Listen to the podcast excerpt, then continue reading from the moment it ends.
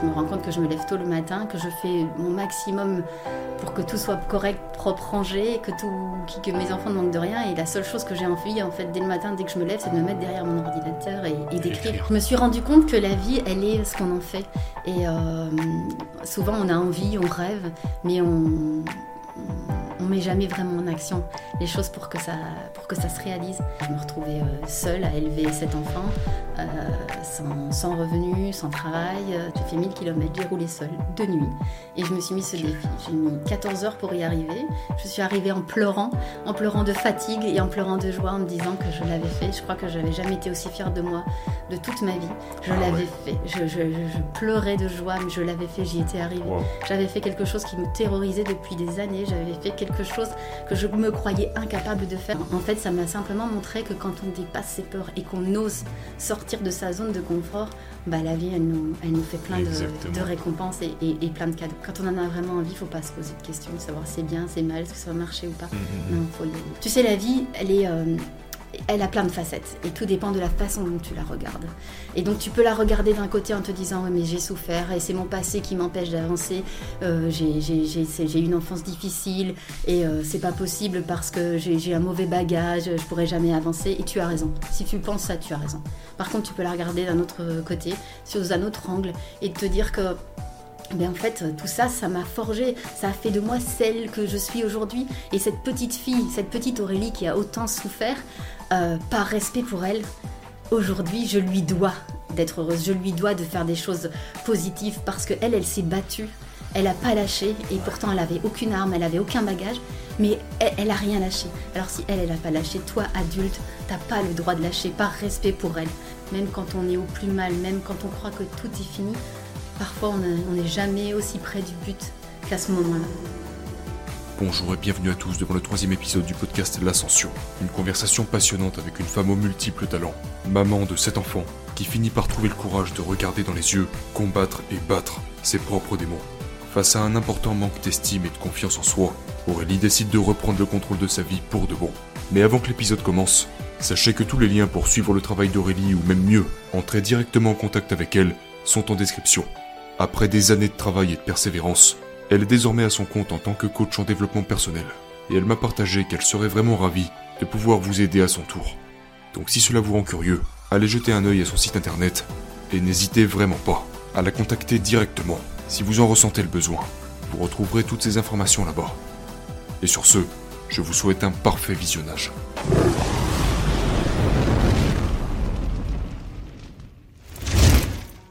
Écoute, ce que je te propose, c'est qu'on commence euh, tranquillement par une présentation. Tu peux partir euh, à n'importe quelle période de ta vie, te décrire comment tu, comment tu le souhaites. Il n'y a aucune règle. On va de, toute façon, on va, on va revenir sur les différentes périodes de ta vie, ce que tu souhaites aborder, pas aborder. Et euh, de fil en aiguille, on, on va aborder les sujets les, plus intéressants selon, selon nous, selon toi. Je te laisse te présenter de la manière dont tu le souhaiteriez. Ben voilà, ben je m'appelle Aurélie, donc j'ai 46 ans, je suis maman de 7 enfants et de 2 petits-enfants et je suis coach en développement personnel et euh, c'est euh, à la suite de toute l'histoire de ma vie finalement et de toutes ces étapes que j'ai euh, vécues euh, c'est ça qui m'a amené au, développement personnel et qui m'a amené ici aussi, c'est pour pouvoir partager mon, expérience et, euh, en inspirer, inspirer peut-être des, personnes ou aider des personnes qui en ont besoin, puisque finalement, moi, euh, à des étapes importantes de ma vie où j'étais vraiment au plus mal, c'est justement en regardant des chaînes YouTube et en faisant la connaissance de, personnes via Internet que j'ai appris à, à remonter la pente et puis surtout qui c'est ce qui a fait que je me suis ouvert à, une vie et une façon surtout de voir la vie tellement différente de ce que moi je, connaissais. Et euh, c'est comme si j'avais découvert un, nouveau monde. Et, euh, et, ça, c'était important pour moi, c'est très important pour moi de, de le partager. Oui, de casser ses croyances limitantes, savoir qu'on est comme ça aujourd'hui et qu'à travers ces enseignements, on peut, peut se réinventer. Euh, comment tu en es venu à devenir euh, coach en développement personnel? Je sais qu'il y a énormément d'étapes avant que tu en arrives à ce stade de ta vie. Qu'est-ce qui t'a poussé dans ce monde? Peut-être même que tu peux remonter à des étapes plus lointaines de ta vie qui t'ont euh, de fil en aiguille mené justement à, ce travail-là que tu exerces aujourd'hui. Oui, c'est ça. En fait, voilà, c'est toute l'histoire de ma vie finalement, puisque bah, j'ai grandi dans une famille avec deux, sœurs et, un frère. J'étais, et je suis toujours d'ailleurs, la troisième, et j'ai beaucoup eu de mal à, trouver ma place. Et euh, c'était, euh, j'avais mes parents m'ont donné une éducation très stricte, très sévère. Il n'y avait pas beaucoup de place pour, euh, pour, pour l'amour, pour l'attention, pour, pour la tendresse, tout ça. C'était des choses que je ne, je ne connaissais pas. Et donc, c'est ce que j'ai cherché toute ma vie, en fait. L'amour essentiellement. J'ai eu la chance d'avoir ma, ma grand-mère maternelle qui s'est occupée de moi et qui m'a montré un peu ce que c'était d'être aimée. Mais euh, elle, est décédée, j'avais 9 ans, et ça a été quelque chose de très difficile pour moi à vivre parce que euh, je me suis sentie euh, abandonnée, tu sais, la fameuse blessure de, l'abandon. Bah, là, je l'ai vécu et ça a été très compliqué, et c'est ce qui m'a suivi toute ma vie, en fait. C'était une blessure oui, parce que j'avais euh, bah, ce sentiment d'abandon, c'est que euh, ce, j'ai jamais pu combler le vide qu'elle avait laissé. Et comme avec mes parents, on n'avait pas beaucoup de, liens, euh, avec ma maman, on n'était on n'était pas proche du tout. Donc je me suis sentie seule au monde et j'ai, j'ai eu cette impression de devoir me construire toute seule, surtout émotionnellement. Donc après à l'adolescence, je suis rentrée très vite en, en conflit avec mes parents et été très compliqué au point où euh, je, le seul objectif de ma vie que j'avais, c'était de quitter, euh, de, quitter mes parents. Alors je pensais qu'il fallait attendre d'être majeur pour le faire.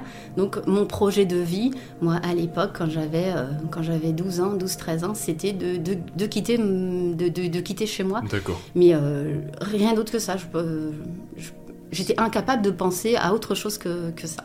Hormis le fait que je, je rêvais aussi d'être, euh, d'être maman. Ça, c'était quelque chose que j'avais euh, bien ancré euh, au fond de moi. Et donc, c'était compliqué. Et puis, avec mes parents, et un, un jour, j'avais, j'avais 17 ans. Et on s'est, rendu compte que c'était plus possible de vivre ensemble. Donc moi, j'ai pris la décision de, de partir à 17 ans.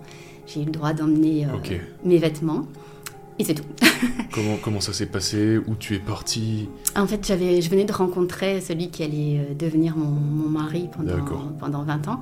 Et euh, on a décidé de prendre euh, un, petit studio, mais vraiment un très très petit studio euh, meublé où il y avait un lit, une chaise ah, et même pas de table, un bureau.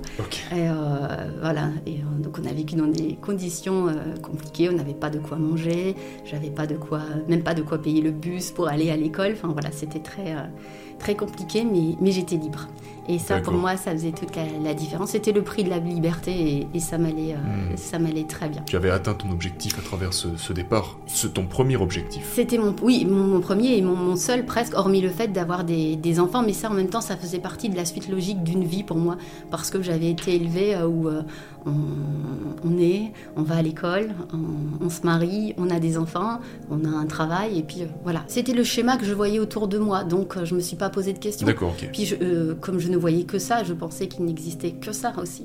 Donc euh, finalement, c'était une suite logique de choses qui n'étaient absolument pas réfléchies, qui, étaient, euh, qui, qui, se posaient là comme ça. D'accord. Comment ça s'est passé euh, toute la période scolaire? Tu as eu des difficultés? Comment, comment tu l'as vécu bah, J'étais pas une mauvaise élève en soi, mais en même temps, comme je voyais aucun intérêt à aller à l'école puisque j'apprenais pas des choses qui m'intéressaient, euh, je trouvais ça très rébarbatif, donc je faisais le, minimum légal, on va dire. Mais j'étais pas passionnée, il y avait pas je ne savais pas ce que je voulais faire de ma vie. Je ne savais pas du tout. La seule chose que je rêvais quand j'étais petite, c'était d'être chanteuse. J'écrivais très tôt, j'ai écrit des, textes de, chansons. Mais à part ça, euh, je ne savais pas. Donc j'ai allé au cours parce qu'il fallait aller au cours. J'ai choisissais euh, des options. Euh, là, je suis allée en, comptabilité, en bureautique, mais parce que mes copines allaient là et que du coup, mm, c'était pour être avec elles, mais pas parce que j'aimais ça. Mais il n'y avait rien qui me plaisait vraiment. Donc il n'y avait rien qui me parlait. Donc du coup... J'avais pas d'intérêt bien, bien spécifique. D'accord, quel est ton rapport avec euh, le chant, l'écriture? Tu parles, c'est né à quelle partie de ta vie euh, Depuis très très jeune ou oh c'est venu sur le temps? Ma première chanson, je l'avais écrite, j'avais 6 ans, c'était ah très basique, mais euh, oui, j'ai toujours aimé. Quand j'étais petite, je rêvais d'être chanteuse et j'aurais aimé apprendre le piano pour pouvoir créer de la musique sur, les, sur mes chansons, mais avec mes parents, ça s'est pas, ça s'est pas fait, et donc du coup, j'ai gardé une, une, très grande frustration par rapport à ça pendant, pendant quand même pas mal d'années. D'accord. Mais j'ai continué à écrire en cachette parce que je pensaient que c'était quelque chose de mal d'écrire des chansons. Ok. Donc, euh, je- Parce que tes parents refusaient cette idée. Euh, oui, ça faisait pas. Pour ça- eux, ça n'avait pas de sens. Oui, voilà, c'est ça. Et, euh, et je chantais à tue-tête euh, tout au long de la journée et ils ne pouvaient plus non plus. ils me suppliaient de me taire. Ok. Et comment ça donc dis- tu m'as, tu disais que le que l'école ne te correspondait pas, que tu, n'y trouvais pas ta place. Euh, T'es resté à l'école. Comment ça s'est passé? Est-ce que tu as passé des diplômes? Euh, non, je- après moi je suis belge, donc euh, c'est pas la même chose que qu'en France. Donc j'ai un diplôme, j'ai passé un diplôme de qualification, mais euh, c'est, je sais pas trop comment l'é- l'équivalent en France à D'accord. quoi on pourrait, mais je suis pas allée jusqu'au au bout de, de mes années secondaires. Mais parce que après, en fait, il y a eu un gros décalage, c'est que comme je suis partie de chez moi, moi ma priorité c'était de pouvoir euh, manger, alors que j'étais avec mes copines qui elles leur priorité c'était de savoir la tenue qu'elles allaient se mettre le, week-end pour sortir en boîte. Donc il y avait un énorme décalage et c'était c'était compliqué, euh, c'était compliqué pour moi, d'autant plus que je ne savais pas ce que, ce que je voulais faire. Donc j'avais pas la motivation en soi de d'y aller puisqu'il n'y avait pas de but euh, bien défini. Ok. Comment tu te sentais arrivé euh, à l'âge adulte, tout ça de manière générale Tu avais euh, cette quête de, de vouloir euh, quitter le cocon familial, prendre, ta, prendre ton envol quelque part. Euh, ça a été certainement une libération pour toi. À partir de là, quel a- quels, sont quels ont été tes, tes nouveaux objectifs, tes nouvelles, tes nouvelles quêtes, tes nouvelles poursuites? D'être maman en fait, c'était, euh, je rêvais d'être maman. J'avais tellement ce manque d'amour que j'avais besoin de, de, de- de le vivre et euh, je pense que la seule façon de, de le vivre, c'est que j'ai trouvé en tout cas, c'était de, de devenir maman. Donc rapidement, j'ai, j'ai voulu avoir, euh, j'ai voulu avoir un enfant et j'ai, à 17 ans, je, je- je suis tombée enceinte. Malheureusement, j'ai fait une fausse couche, donc très vite j'ai j'ai réitéré parce que c'était vraiment un objectif. En fait, j'avais l'impression que si, si je ne devenais pas maman, je j'allais pas pouvoir vivre parce que vivre sans amour c'était impossible et j'en avais cruellement manqué pendant mon enfance. Que et au-delà du fait d'avoir un compagnon, euh, c'était pas suffisant. J'en avais besoin de plus. Et pour moi, à, à cette époque-là, la seule façon d'être aimé, c'était d'être euh, d'être d'aimer et d'être aimé, c'était d'être maman. Donc après, finalement, la troisième fois, je suis, je suis tombée enceinte et là, euh, la grossesse s'est bien passée. Donc j'ai eu mon premier, mon premier enfant, je venais à peine d'avoir euh, dix- 19 ans. D'accord, ok. Ok, à ce moment-là, du coup, tu étais encore à l'école Comment ça s'est passé? Non, j'ai arrêté l'école, donc quand je suis partie, À quand quel j'ai âge? Quitté, sortie de l'école? euh, j'avais 17 ans. D'accord. Parce que quand j'ai quitté mes parents, j'ai essayé un peu et puis financièrement c'était beaucoup trop compliqué, j'avais pas, j'avais pas du Mhm. tout les moyens. Donc euh, le, le sujet quotidien c'était plus euh, comment on va faire pour manger et qu'est-ce qu'on va manger. Donc euh, puis j'avais rien, j'étais juste partie avec mes, mes vêtements, j'avais j'avais pas d'argent, pas de meubles, pas de pas, pas de vaisselle, rien, c'était vraiment rien du tout. Donc c'était j'avais d'autres priorités à ce moment-là. T'avais un travail, comment ça se passait Où tu vivais avec ton copain, du coup, à l'époque. Et euh, Ouais, je vivais avec lui et lui avait commencé à trouver des, des petits boulots euh, à gauche et à Et droite. toi, tout de suite, le premier enfant, tu t'es puis- occupée, t'es devenue maman, t'as C'est pris ça, ce voilà. rôle, euh, j'imagine, très très au sérieux. Ah, c'était le rôle de ma vie, oui, vraiment. Ok, ok. J'étais, euh, c'était, c'était même, c'est, une rencontre magnifique quand, quand on met au monde un, un enfant, son enfant. C'est, en fait, le jour où j'ai donné naissance à, à mon premier fils, j'ai eu l'impression de commencer enfin à exister et d'avoir de l'importance, enfin, d'être euh, importante. Pour la première fois de ma vie, j'avais l'impression d'être importante et utile à, à quelqu'un. Et, euh, et ça, ça a été quelque, euh, ça, a été un moteur énorme puisque euh, finalement j'ai élevé, mon fils et très rapidement j'ai eu envie d'en avoir, d'avoir un second, un second enfant. Et, ainsi de suite d'ailleurs. Jusqu'à aujourd'hui où. euh, Jusqu'à aujourd'hui où j'ai arrêté à 7. ok. Ok, ok. Quel âge, euh, premier enfant, tu disais à 19 ans, c'est ça? À 19 ans. Je me suis mariée à 18 et puis euh, j'ai eu mon premier fils à, Et à 19. euh, si on accélère dans le temps, euh, dernier enfant à quel âge? J'avais 32 ans. 32 ans, ok. Oui. Ok, donc euh, là, tu, tu, tu me parlais dans ton mail du fait, mec, on va, on, va, on va aborder ce sujet, je pense que ça peut être intéressant, que tu as eu l'impression à un moment de ta vie, alors tu vas me dire euh, quand précisément, où en fait tu ne vivais presque plus que pour tes enfants et, euh, et tu t'oubliais. Et il me semble avoir compris que c'était un, un vrai mal-être pour toi. Comment, euh, comment tu as vécu ça? Comment ça s'est passé? Ça s'est développé sur les années, forcément, Mhm. enfant après enfant. comment, tu comment ça s'est passé cette période? Comment c'est venu progressivement les étapes, arriver au point où tu te dis, bah en fait, je vis pour les autres et quand est-ce que je vis moi? Quand est-ce que c'est à mon tour de vivre? C'était un grand choc quand je me suis posé cette question, vraiment, et c'était très, très douloureux aussi. Mais c'est ça, c'est que comme je les ai enchaînés les uns après les autres. Alors pour mon plus grand bonheur, parce que chaque fois c'était un, choix et, vraiment je, le désirais, euh, je le très, très fort d'en avoir un, suivant. Mais euh, une routine s'est installée et être maman d'une famille nombreuse, c'est pas forcément, enfin c'est pas un quotidien de, tout repos. Donc euh, le matin, je me levais tous les jours à 4 heures du matin pour pouvoir faire les, les lessives, pour pouvoir préparer le petit déjeuner, préparer les vêtements, les conduire à l'école, faire les courses, ranger la maison, m'occuper du bébé.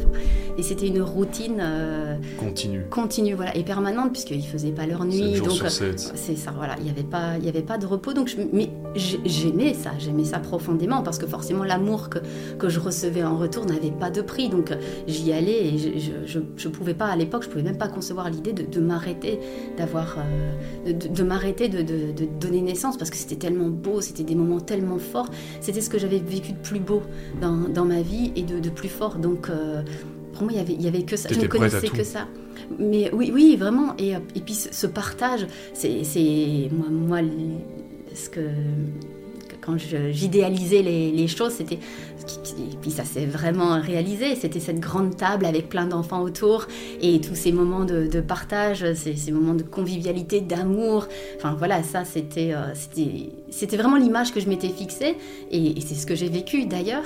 Mais au, bout d'un moment, finalement, je me suis aperçue que c'était euh, à mon détriment parce que les années ont, continué et puis euh, souvent, bah forcément, peut-être maintenant ça s'est un peu plus démocratisé, mais à l'époque, quand je sortais avec toute ma, ma tribu, souvent on était, on était regardés. Et euh, un jour, ce qui m'avait frappé, c'est que je, discutais avec une dame, et puis il y en a une autre qui arrive et qui dit Ah, tu vois, c'est elle, la maman des sept enfants dont je te parlais.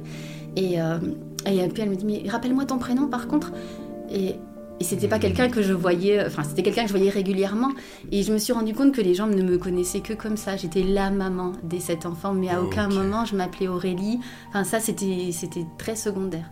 Et puis je me suis enfermée dans une routine et dans un quotidien qui ont commencé à, devenir, euh, oui, plombant parce que j'existais que à travers ma, famille et euh, je m'investissais à, à, 100%. Il n'y avait que eux qui comptaient et tout, tout tournait autour d'eux. Et puis en fait, euh, je pense que j'étais dans le déni de, moi-même et ça m'avait permis aussi moi. Je pensais que le manque d'amour que j'avais vécu toute mon enfance, ben, c'était mes enfants qui allaient rétablir ça.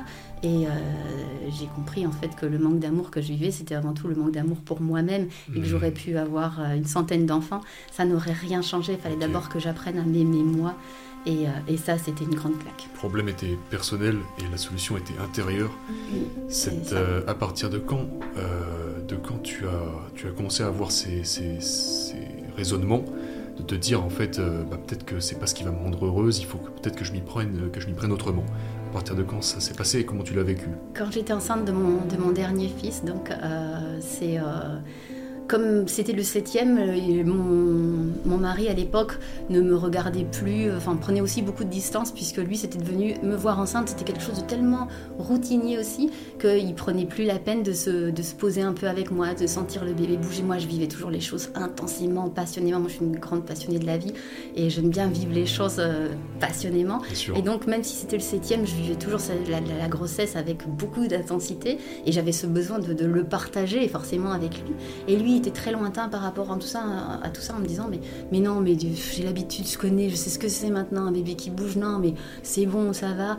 Et euh, il banalisait beaucoup les choses. Et ça, ça m'a fait énormément, euh, énormément souffrir et je me suis sentie très seule. Et ma dernière grossesse, je l'ai vraiment vécue très très seule.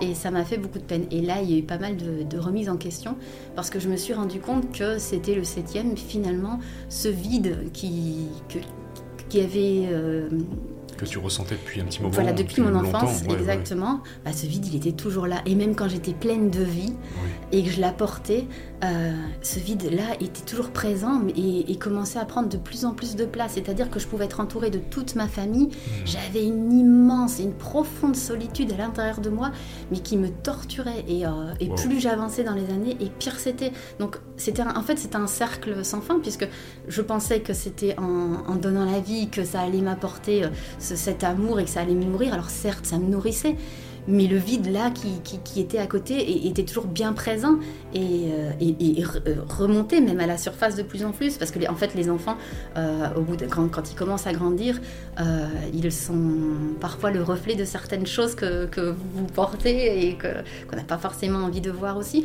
Donc j'ai commencé à, être peut-être face à certaines parties de moi-même grâce à eux et en fait ils grandissaient mais ils me faisaient grandir aussi D'accord, c'était peut-être la première partie de la réponse que tu cherchais.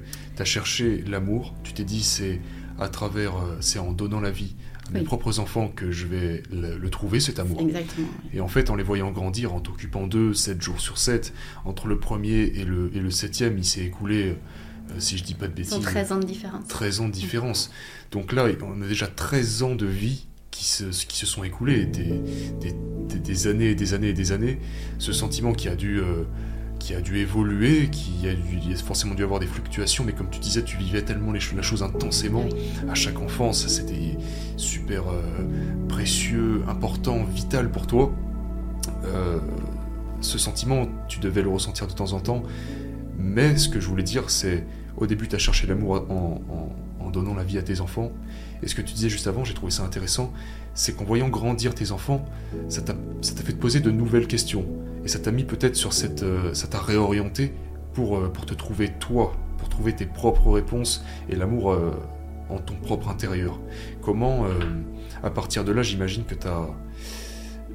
Je vais te laisser la parole. Comment tu as. comment dirais-je abordé ce problème, entre guillemets, de manque d'estime de soi, d'amour propre mais à ce moment-là, les, mots euh, amour de soi, estime de soi, tout ça, je connaissais pas du tout parce que j'étais vraiment enfermée dans mon monde de maman. J'étais, enfin, il y avait vraiment rien d'autre euh, qui, qui, existait. J'avais très peu d'amis et puis je sortais pas. j'étais même devenue un peu agoraphobe, donc je n'osais pas trop sortir. tout mon monde, toute ma vie ne tournait que à l'intérieur de ma maison et autour de ma famille. Et, euh, et puis euh, bah, là, avec ma grossesse et la façon dont je voyais où ça avançait et que finalement cette solitude qui était de plus en plus plombante malgré le fait que je sois de plus en plus entourée, euh, m'ont fait me dire qu'il y avait quelque chose qui, qui n'allait pas. Et puis j'étais vraiment dans un état de déprime souvent que je cachais parce qu'il fallait pas que je le montre à, à mes enfants. Hors du... Moi, je, je voulais en fait souvent, quand on est parent, on a envie de, ne pas reproduire les souffrances qu'on a vécues. Donc moi, j'avais vraiment créé ce, petit univers de tout ce que j'avais vécu moi dans mon enfance. Il fallait absolument que je fasse le contraire, puisque j'en avais tellement souffert qu'il fallait que j'inverse la tendance. Sauf que moi, du coup, j'inversais la tendance, mais à l'extrême. J'étais assez possessive aussi avec, euh, avec mes enfants. C'était euh, c'était un cocon familial que j'avais créé et c'était une bulle. Mais euh, hormis cette bulle, il n'y avait rien d'autre.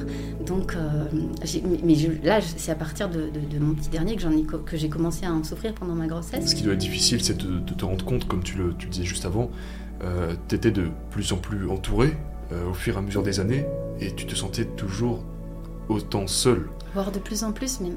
Parce qu'il y avait un décalage énorme qui se, qui se créait, justement, ce paradoxe d'avoir euh, autant de monde autour de soi à s'occuper et qui sont dépendants de soi, et tout en, en ayant ce vide immense, qui, qui, mais qui était très très douloureux et qui devenait de plus en plus douloureux au fur et à mesure euh, du temps.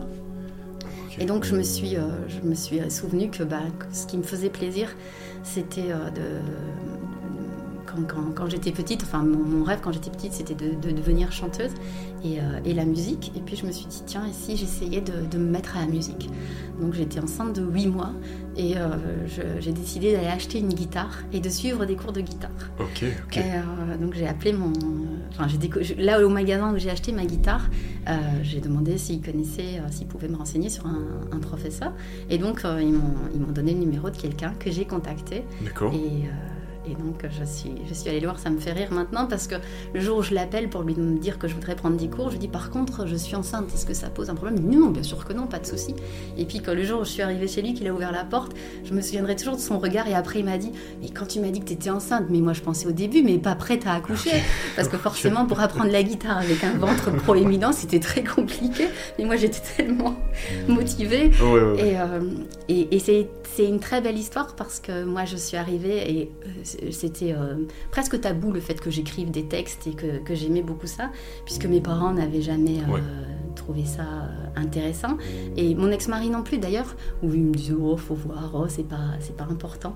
Donc là aussi ça avait continué où j'écrivais dans mon coin en cachette sans rien dire à personne, comme si c'était quelque chose d'honteux.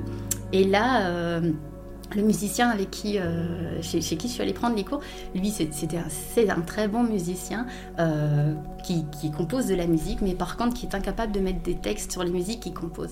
Et euh, donc là, quand j'ai entendu ça, je me suis dit, tiens, ici, je lui disais que moi, j'écris un peu. et donc, du coup, j'ai mis quelques temps, mais quelques séances avant de lui dire. Et puis, il me dit, ah ben super, montre-moi tes textes. Donc, c'est ce que j'ai fait la fois suivante. Et lui, il m'a fait écouter ses, musiques. Ça doit être une sorte de, de, choc, je suppose, pour toi, de enfin avoir quelqu'un qui prend ton travail au sérieux. C'était magique en fait. C'était, j'ai eu l'impression pour la première fois depuis très longtemps d'être à ma place. Quand je rentrais dans son petit studio et que la porte se refermait, j'étais dans un univers euh, juste euh, magique pour moi. C'était enfin, t'es là, t'es là où tu dois être. Pour la première fois, je m'autorisais à faire quelque chose que j'aimais, mais juste pour moi. Pas par rapport à mes enfants, à ma famille, juste pour moi. Et ça, ça n'avait pas de prix. Donc j'y ai pris euh, beaucoup de plaisir. Tu as commencé à euh, t'accorder du temps pour toi Aussi, et c'était la première fois depuis des années que je faisais quelque chose qui me faisait envie, que j'aimais, et juste pour moi. Magnifique. Et ça, ça a été le début du déclenchement, on va dire, pour, pour la suite. Et tu me racontais tout à l'heure en, off euh, cette anecdote quand tu avais, si je dis pas de bêtises, 15 ans, où tu étais euh, avec tes parents dans ce village très très peuplé. C'est ça, oui. je sais pas, 400. Je dis 400, mais c'est euh, une image, mais oui, il y avait très très peu d'habitants. Ouais, j'ai trouvé ça super intéressant. Est-ce que tu peux revenir dessus Comment ça s'est passé Comment tu l'as vécu Et ce que ça t'a apporté? Mais en fait, je pense que c'est le fil conducteur de, de, ma vie, puisque si aujourd'hui j'en suis là, voilà, je dis tout à l'heure, je, je, suis belge, je viens des, des Honnelles, un petit village perdu au fin fond de, de la Belgique. Et euh, à l'orée d'une forêt, j'ai grandi à la campagne, euh, dans, la nature. Et, euh, et, puis, il y a un an et demi, j'ai pris la décision de, tout laisser derrière moi en Belgique et de venir vivre dans le sud de la France. Et, et c'est parce qu'un jour, j'ai eu 15 ans, je suis partie en vacances dans un village perdu au milieu de nulle part dans le sud de la France avec mes parents. Et, j'ai rencontré une personne qui, a été le fil rouge et le fil conducteur de, tout ce qui m'est arrivé euh, après. Et si aujourd'hui j'en suis là, c'est en grande partie parce que, euh, parce que pendant 5 minutes, euh, un jour quand j'avais 15 ans, à 1000 km de chez moi, j'ai fait une super rencontre. Et comment ça s'est passé? Tu m'expliquais, c'était dans ce petit village complètement, complètement perdu. tu t'ennuyais pendant, pendant tes vacances avec tes parents et tu as entendu je te laisse la parole. Bah voilà, pour situer le, le, contexte, oui, on était partis, euh, mes parents avaient loué un gîte dans, dans un petit village perdu au, milieu de nulle part, euh, dans, dans l'Hérault, et euh, là-bas, les, les, rues n'avaient pas de nom, les maisons n'avaient pas de numéro, tellement c'était petit et retiré. Il fallait faire, je pense, 20 km pour trouver un magasin, donc il n'y avait rien à faire à part s'ennuyer. et moi, je déplorais ça. J'avais 15 ans, j'avais envie de bouger, de sortir, tout ça. Et, euh, et puis, euh, le, le, jour de notre départ, donc on avait passé trois semaines dans ce village. Et le jour de notre départ, pendant que mes parents étaient en train de, de, de, ranger le, gîte, moi, j'avais entendu de la musique sur la petite place du village. Donc, je suis descendue. Et, euh, et là, il y avait une petite scène. Et tu sais, les, les fêtes de village, on, on, dit des orchestres. Voilà, c'est ça. Il y avait un orchestre. Et il y avait un musicien, qui est un batteur, qui jouait. Et euh, il y avait quelque chose qui se dégageait. Alors moi, la musique, j'aimais beaucoup ça, ça me faisait rêver. Comme je t'ai dit tout à l'heure, moi, j'ai toujours trouvé que les, musiciens, c'était des magiciens parce qu'ils sont capables, avec quelques notes, de créer un univers et de nous emmener. Et, et ça m'a toujours passionné. Et, euh, et, lui, c'était le cas. Alors, il y avait les autres, il y avait le chanteur, il y avait le bassiste, le guitariste, mais lui dégageait vraiment quelque chose sur scène d'incroyable. Et j'étais là à regarder ce qu'il faisait en attendant que mes, parents des, redescendent pour, euh, pour m'emmener et qu'on retourne en, Belgique. Et là, euh, pendant la pause, ce musicien est descendu de, la scène et est venu discuter avec moi. Et j'étais, je ne m'attendais pas du tout à ça, j'étais surprise, sauf qu'on a brièvement euh, échangé et je lui explique bah, que mes parents sont là, qui m'attendent et que je, je rentre en Belgique.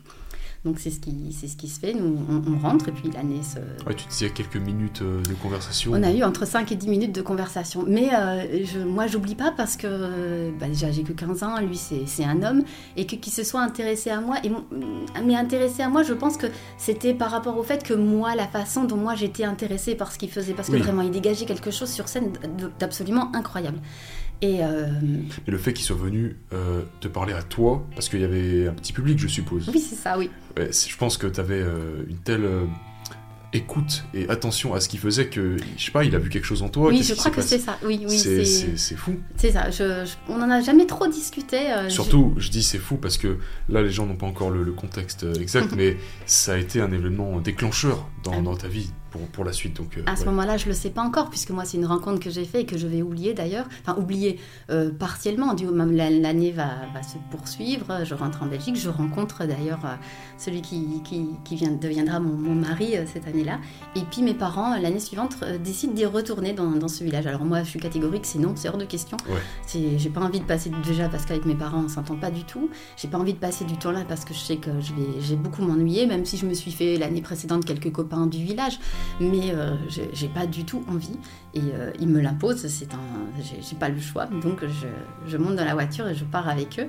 Et euh, on- juste je sais pas 100 150 mètres avant qu'on arrive dans le village après plus de 10 heures de route mon, mon papa a un accident de voiture donc euh, il y a quelqu'un qui nous brûle la priorité qui nous rentre dedans et on a un sinistre total avec la voiture Ok. nous, on s'en sort indemne, on n'a rien, sauf qu'on n'a plus de voiture. Ouais. Donc l'assurance nous laisse le choix ou de rentrer en Belgique, on sera rapatrié, ou de rester pendant le de, de vivre le séjour, sauf qu'on n'aura plus de moyens de locomotion. Et il faut savoir que c'est un village perdu au milieu de nulle part, et sans moyens de locomotion, ben, on peut rien faire, même pas manger, puisqu'il n'y a pas de magasin. Donc, Ah euh, oui, oui, pas carrément. faire de courses. Ah oui, oui, c'était vraiment très, très retiré. Donc moi, je me dis, euh, c'est pas possible, euh, on va pas pouvoir rester là. Et mes parents disent, si, bah si, on a payé le gîte. euh, En plus, là, c'est pas trois semaines, c'est un mois. Et moi, je suis folle de rage. Je me dis, mais ça va être l'enfer pendant, pendant un mois. Ce qui est le cas d'ailleurs, parce que forcément, on n'a pas, on pas fait grand-chose. Ah ouais. Et, et là, euh, bah, de nouveau, je- j'entends de la musique pendant le séjour. Mm. Et, euh, Un an plus tard, du coup. un an plus tard. Et euh, c'est la, la fête du village. Donc je descends et je vais, euh, je vais voir sur la place. Et là, ma grande surprise, le musicien de l'année précédente y était. Était là. Et euh, je me dis, oh, ben, c'est super. Donc bah, je passe ma soirée à, à- à écouter la musique et à, le regarder jouer essentiellement. Parce qu'il me fascine toujours autant. Sa façon de jouer, moi, m'impressionne. En fait, vraiment, il dégage quelque chose de, de- de particulier et ouais. auquel, en tout cas, moi, je suis sensible. Et, et donc, euh, un peu comme l'année précédente. Déjà, je- cette coïncidence qui, fait, qui, qui a dû euh, encore euh, augmenter cette. euh, tu sais, tu disais que ça te. Que ça te touche profondément, le fait de le voir jouer comme ça, et le fait que tu euh, reviennes un an plus tard et que tu le retrouves au même endroit. euh, Oui, mais à ce moment-là, je suis pas encore sensible à tout ça. Maintenant, avec le recul, oui, et puis maintenant dans ma vie, euh, les synchronicités, ouais. euh, tout ça, Ouais, c'est ouais, quelque chose qui me parle énormément et que On je vis presque au quotidien. Oui, bien sûr. Et euh, mais à cette époque-là, je je le sais pas encore, donc euh, enfin, c'est pas c'est pas encore mon sujet à cette époque. Ouais. Et là, euh, oui, je me suis interpellée de me dire waouh, c'est super, il, il est là. Sauf que moi, je suis dans l'état d'esprit de me dire moi, je me souviens de lui, logique parce que on s'est croisés, mais euh, je pense pas à aucun moment, je pense que lui se souvient de moi. Et euh, bah, une pause, il faut une pause pendant le spectacle. Il descend de scène et il vient vers moi. Et là, je suis interpellée parce qu'il me dit Ah, mais c'est incroyable que tu sois là. Je, en fait, j'espérais vraiment te revoir. Il me dit Si je suis venue aujourd'hui jouer ici, c'était juste dans l'espoir de te revoir. Et je me dis, mais tu te souviens de moi? Il dit, mais carrément, c'était trop court la fois dernière. Euh, Cette fois-ci, on se perd pas de vue. Il faut qu'on reste en contact. Et euh, donc, bah oui, bien sûr, parce que je, je sens qu'il y a quelque chose chez lui qui, qui, qui m'interpelle. En plus, ça touche à la musique, quelque chose qui te, Mais oui, te c'est ça. Et puis, vraiment, il dégage quelque chose d'assez incroyable et finalement euh, la vie montrera qu'il a énormément de talent et que la musique c'est quelque chose de d'inné Donc chez à partir de là, vous, de très ancré. vous échangez le contact Voilà. et, vous, et vous commencez à échanger régulièrement ce que tu me disais. C'est ça, voilà. Donc à partir de ce... Mais alors, c'est à l'époque des, des cartes postales, des Ouais, lettres et, des, des coups de fil avec le téléphone fixe. Le portable n'existe pas et Internet non plus. Donc euh, moi je rentre, je rentre en Belgique et, et on, par contre on garde oui, le contact, on s'appelle, on s'écrit. Et euh, pendant, quelques années, on, fait comme ça. Puis entre-temps, bah, je me marie, j'ai mes enfants, lui a aussi sa vie, mais on reste toujours en contact avec un lien particulier puisque euh, c'est quelqu'un à qui je peux me confier alors qu'on se voit pratique, ben, on se voit plus pendant ce- cette période-là, Ouais. mais euh, vraiment avec un contact très très proche. euh, Et, Ok, ouais. et, euh, il me rac- lui aussi me raconte sa vie, donc je sais quand ça va, quand ça va pas. Mhm, mhm. Et puis un jour, euh, j'ai, on s'appelle et là il va pas bien du tout. Il me dit qu'il qu'il fait une dépression, ça s'est terminé avec sa copine, il le vit très mal et il va pas bien. On, on reste sur ça et quelques temps plus tard, je, je veux pour l'appeler et là euh, le numéro n'est plus attribué. Et donc je me dis bon, mais là c'est terminé parce qu'à l'époque il n'y a pas, y a pas Eh oui. internet, il n'y a pas Bah ouais. moyen de, de retrouver les gens. Et C'était combien de temps après le. Euh, je me souviens plus, ça fait plusieurs années puisque j'ai déjà quelques enfants, je Ok, sais plus combien, mais euh, oui, ça, pendant, pendant pas mal d'années, on reste en amis. On s'appelle de temps en temps, c'est euh, c'est, enfin, régulièrement, mais euh, sans, sans se revoir d'a- d'ailleurs, oui, mais en gardant vraiment un, un lien euh, qui est presque. En fait, je peux pas trop l'expliquer puisque c'est euh, c'est là. On se connaît, on s'apprécie, et on partage des. Enfin, on se raconte nos, nos, nos petits, nos petites vies, mais euh, sans plus, sans, sans se revoir, mais c'est c'est là. Ce lien est présent. Et puis donc là, on, on perd tout contact. Ouais. Et euh, pendant ma, la grossesse donc, de mon, mon dernier fils, où un jour je suis devant mon ordinateur et je repense à lui, je me dis tiens, je me demande, euh, je me demande ce qui, ce qu'il qui devient, ouais. Et vous me dites, ben, je vais taper son, son nom euh, sur, sur Internet. Et là, ma grande surprise, euh, il y a son nom un peu partout euh, et il y, y a plein d'informations sur, sur lui. Je me dis, non, mais c'est pas possible. Après, des, Aurélie Bruyère, il y en a plein. Si on tape mon nom et mon prénom sur Internet, il va y en avoir tout plein. Ce sera pas forcément moi. Donc, je vais vérifier. Et puis, je regarde si, en effet, c'est bien lui, c'est sa photo, il n'a pas changé. Donc, euh, je suis assez interpellée. Je trouve un, MySpace où il y a une adresse mail. Donc j'envoie un mail euh, au groupe pour lequel il joue en disant voilà, comme on s'est rencontrés il y a quelques années, on s'est perdu de vue et j'aimerais bien avoir de, de ses nouvelles, s'ils peuvent me- lui, lui transmettre mon mail. Ouais, ouais. Et euh, je- j'envoie ce mail et puis j'oublie que je, je l'ai fait. Et euh, 15 jours, 3 semaines après, je reçois, euh, je reçois un mail voilà, qui me dit euh, J'arrive pas à croire que tu m'aies retrouvé, voilà mon numéro de téléphone, appelle-moi dès que, dès que tu lis ce, ce mail. Et donc là, je, je l'appelle et, euh, et bah, on reprend là où on en était en fait. Je sais que c'est ce qui a fait la différence, c'était un musicien et moi dans, dans, dans, dans mes rêves, c'est vrai que c'était quelque chose qui avait, euh, qui avait de l'importance. J'aurais rêvé moi pouvoir euh, jouer de la musique et, euh, et surtout de pouvoir chanter, mais comme c'était quelque chose de- d'interdit presque. Mhm. euh, oui, donc forcément il y avait, il y avait cette connotation-là qui était là, euh, bien, bien présente par rapport à la musique. ouais.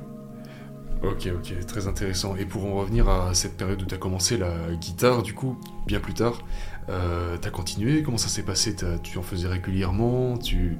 C'était compliqué, certainement Mais en fait, j'ai pas beaucoup appris la guitare parce que très rapidement, euh, avec, le, avec mon musicien, euh, on, a, on a commencé à travailler des chansons. Moi, j'ai amené les textes et lui Ah a oui, ouais. commencé à composer sur les textes ou inversement, il me donnait la musique et moi, j'écrivais sur, euh, sur sa musique. Donc, la guitare, finalement, je l'ai mise de côté et au début, je la prenais, mais elle restait dans la housse et finalement, après, je Ah, la prenais même plus. Mais je faisais ce que je- ce que j'aimais enfin. Et puis, c'était euh, Donc toi, c'était plus écrire qui te... Non écrire et chanter, oui. Écrire et chanter, ok. ouais. Et, euh, et puis, ce qui était aussi absolument incroyable, c'était que pour la première fois, mes textes prenaient, prenaient de. Prenez enfin, vie. oui, prenaient vie. Il y avait de la mélodie qui, qui venait euh, Wow. se poser dessus et puis de- d'entendre ce que ça pouvait donner. Puis lui, il avait un regard très. enfin, vraiment, c'est quelqu'un qui a beaucoup de talent, donc il avait un regard euh, sur mes textes que moi, j'avais pas forcément. Donc il, il y amenait sa touche à lui. C'était très riche. C'était. Enfin, moi, c'était des, des moments juste incroyables que, que je vivais. J'avais jamais envie que ça, se termine. Ok, ok. Et comment ça se passe à ce moment-là, le quotidien, avec euh, tous tes enfants euh, Comment dirais-je, le temps que tu t'accordes à toi-même? Est-ce que tu as réussi à mettre, euh, comment dirais-je, trouver un peu plus euh, un équilibre qui te convient plus- à ce, à ce, à ce moment-là ou... À ce moment-là, oui, parce qu'il y a quelque chose enfin que je fais pour moi et que j'aime, donc je suis, je suis, je suis motivée. Ouais. Donc euh, je me lève très tôt, tous les matins, tous les jours, je me lève à 4 heures du matin pour faire tout ce que j'ai à faire. Et puis après, pour me consacrer à la chanson, écrire et euh, euh, écrire de nouveaux textes ou euh, écrire sur, sur les mélodies qui m'a qui m'a donné à travailler, tout ça. Donc j'ai j'ai ce- cette motivation-là qui est là, qui me, qui me, qui me prend au, au cœur, au corps et à l'âme. Ouais. Et, euh, et donc, oui, j'ai un regain d'énergie et d'espoir. euh, Et, euh, et je me sens enfin exister autrement qu'en Ouais. étant juste une maman. Enfin, quelque chose qui te, qui te transcende, qui t'anime, oui. qui Ah te oui, donne oui. une raison presque, presque de continuer à vivre. Euh, pendant toute cette période où, avant de découvrir, euh, enfin vraiment de te consacrer un peu plus, plus, personnellement à, la musique, etc. Est-ce qu'il y a eu des moments où vraiment tu avais presque perdu espoir ou comment ça Est-ce qu'il y a eu des moments que des moments marquants que tu as vécu comme ça où vraiment mais qu'est-ce que je fais ici? Ah, Qu'est-ce que clairement J'imagine bien comment. Oui, oui il y a des moments très, très, très où j'étais vraiment très bas et où j'avais envie que tout s'arrête, vraiment. Et je me disais, oui, tu as des enfants, mais mais il y avait des fois, c'était la, douleur, ce vide immense, vraiment, c'était ce, vide-là qui était tellement douloureux et prenait tellement le dessus parfois qu'il euh, y avait des fois où j'avais envie juste que ça s'arrête, cette souffrance euh, s'arrête. Hmm. Oui, il y a vraiment des fois où j'aurais espéré que... Je, ne trouvais pas le courage, mais euh, j'aurais espéré que ça s'arrête. Ouais. Ok, carrément donc c'était vraiment un mal-être euh, profond. C'était très Qui traînait et qui te suivait en fait. Oui, et puis c'était vraiment. Après, avec le temps, j'ai compris, mais c'était vraiment le... la suite de, ces souffrances que j'avais pas réglées de, mon enfant. Parce qu'à 15 ans, j'avais fait une tentative de suicide, j'avais euh, pris des, médicaments parce que, parce que la vie m'était insupportable, parce qu'avec mes parents, ça n'allait pas du tout et qu'on n'arrivait pas à s'entendre, à se comprendre et que je voyais pas d'issue et que comme moi, dans mon esprit, il fallait attendre 18 ans pour avoir ma majorité et partir et me dire trois ans, c'était trop long de continuer à vivre comme ça et endurer tout ça, c'était beaucoup trop long.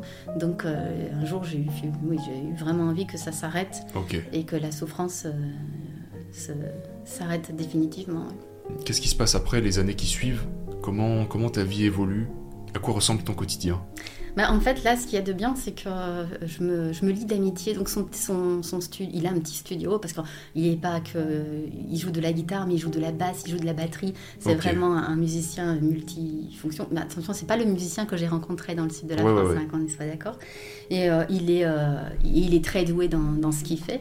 Et je, je, me lie d'amitié avec lui, on devient vraiment amis, mais avec sa femme également. Et donc, au-delà du fait qu'on travaille ensemble autour de la musique, on se voit aussi régulièrement, on fait des sorties. Donc ça me fait aussi euh, une, bouffée d'air dans, le quotidien. Euh, ils ont une, fille qui a le même âge que, ma fille à l'époque, donc ils s'entendent bien et on échange et euh, on devient véritablement amis. Et, donc à ce moment-là, je suis, je suis super contente. Euh, je, je, vais enregistrer en studio ma première chanson. D'accord. Donc euh, c'est euh, c'est quelque chose d'absolument incroyable. C'est quelque part sur Internet ou Malheureusement non, parce qu'on a c'est juste sur un CD. Et ça n'a jamais été plus loin. J'en ai une autre après qui est un petit peu plus loin, mais pas, la, pas la première. Donc c'est sur un CD dans un vieux tiroir plein de poussière. D'accord. mais un petit trophée personnel. Oui, oui, parce que cette chanson en plus, elle est, euh, elle s'appelle Libre comme l'air et le vent, et finalement, euh, quand j'écoute les paroles, à ce moment-là, à l'époque, je suis pas du tout dans le développement personnel, et quand je, réécoute les, paroles maintenant, je me dis juste, waouh, presque c'est euh, c'est le moi du futur qui était venu me faire un ah, petit coucou pour me dire, tiens. écris ça parce que la façon dont cette chanson m'est venue en tête, dont ces paroles sont venues en tête, c'est enfin ça, ça coulait de source tu vois. Mmh. c'était pas réfléchi presque c'était euh, c'était inné ça. D'accord. Et j'imagine que c'est pas longtemps après sauf si je me trompe que tu t'intéresses plus, euh, plus plus intensément et profondément au développement personnel non, le développement personnel est arrivé après, justement. Oui, après, après ça, après, après ça, première musique, tout ça. Oui, bien après. En fait, ce qui a créé, il y a eu une cassure, c'est qu'après, avec le musicien, là, justement, euh, on a commencé à avoir quelques conflits parce que euh, lui, c'est un, un passionné et il passait beaucoup de temps à la musique au détriment de, sa femme qui avait du mal à, ah, accepter ça. Et donc, ça a commencé à créer des à créer des conflits. Et puis après, lui avait d'autres projets musicaux aussi. Et puis, euh, il avait d'autres projets tout court dans, la vie. Donc, on a fini par, euh, par euh, arrêter notre association. Et j'en ai énormément, énormément souffert. Ça, ça a été un, un gros choc qui a causé beaucoup de, beaucoup de souffrance chez moi parce que ce rêve que je voyais qui commençait enfin à devenir inaccessible, qui était inaccessible et qui commençait enfin à, devenir accessible, ben, s'arrêtait comme ça du jour au lendemain. Et ça, ça a été euh, très difficile à vivre. Ok, c'est venu progressivement ou d'un coup euh? Ça a été assez radical, oui. Ah, malheureusement. ça, a été, ça, a été, radical. Parce que pour... Euh, oui, tu, tu, avais, tu, tu y trouvais quelque chose dans tout ça à travers cette, musique, l'écriture, le chant, etc.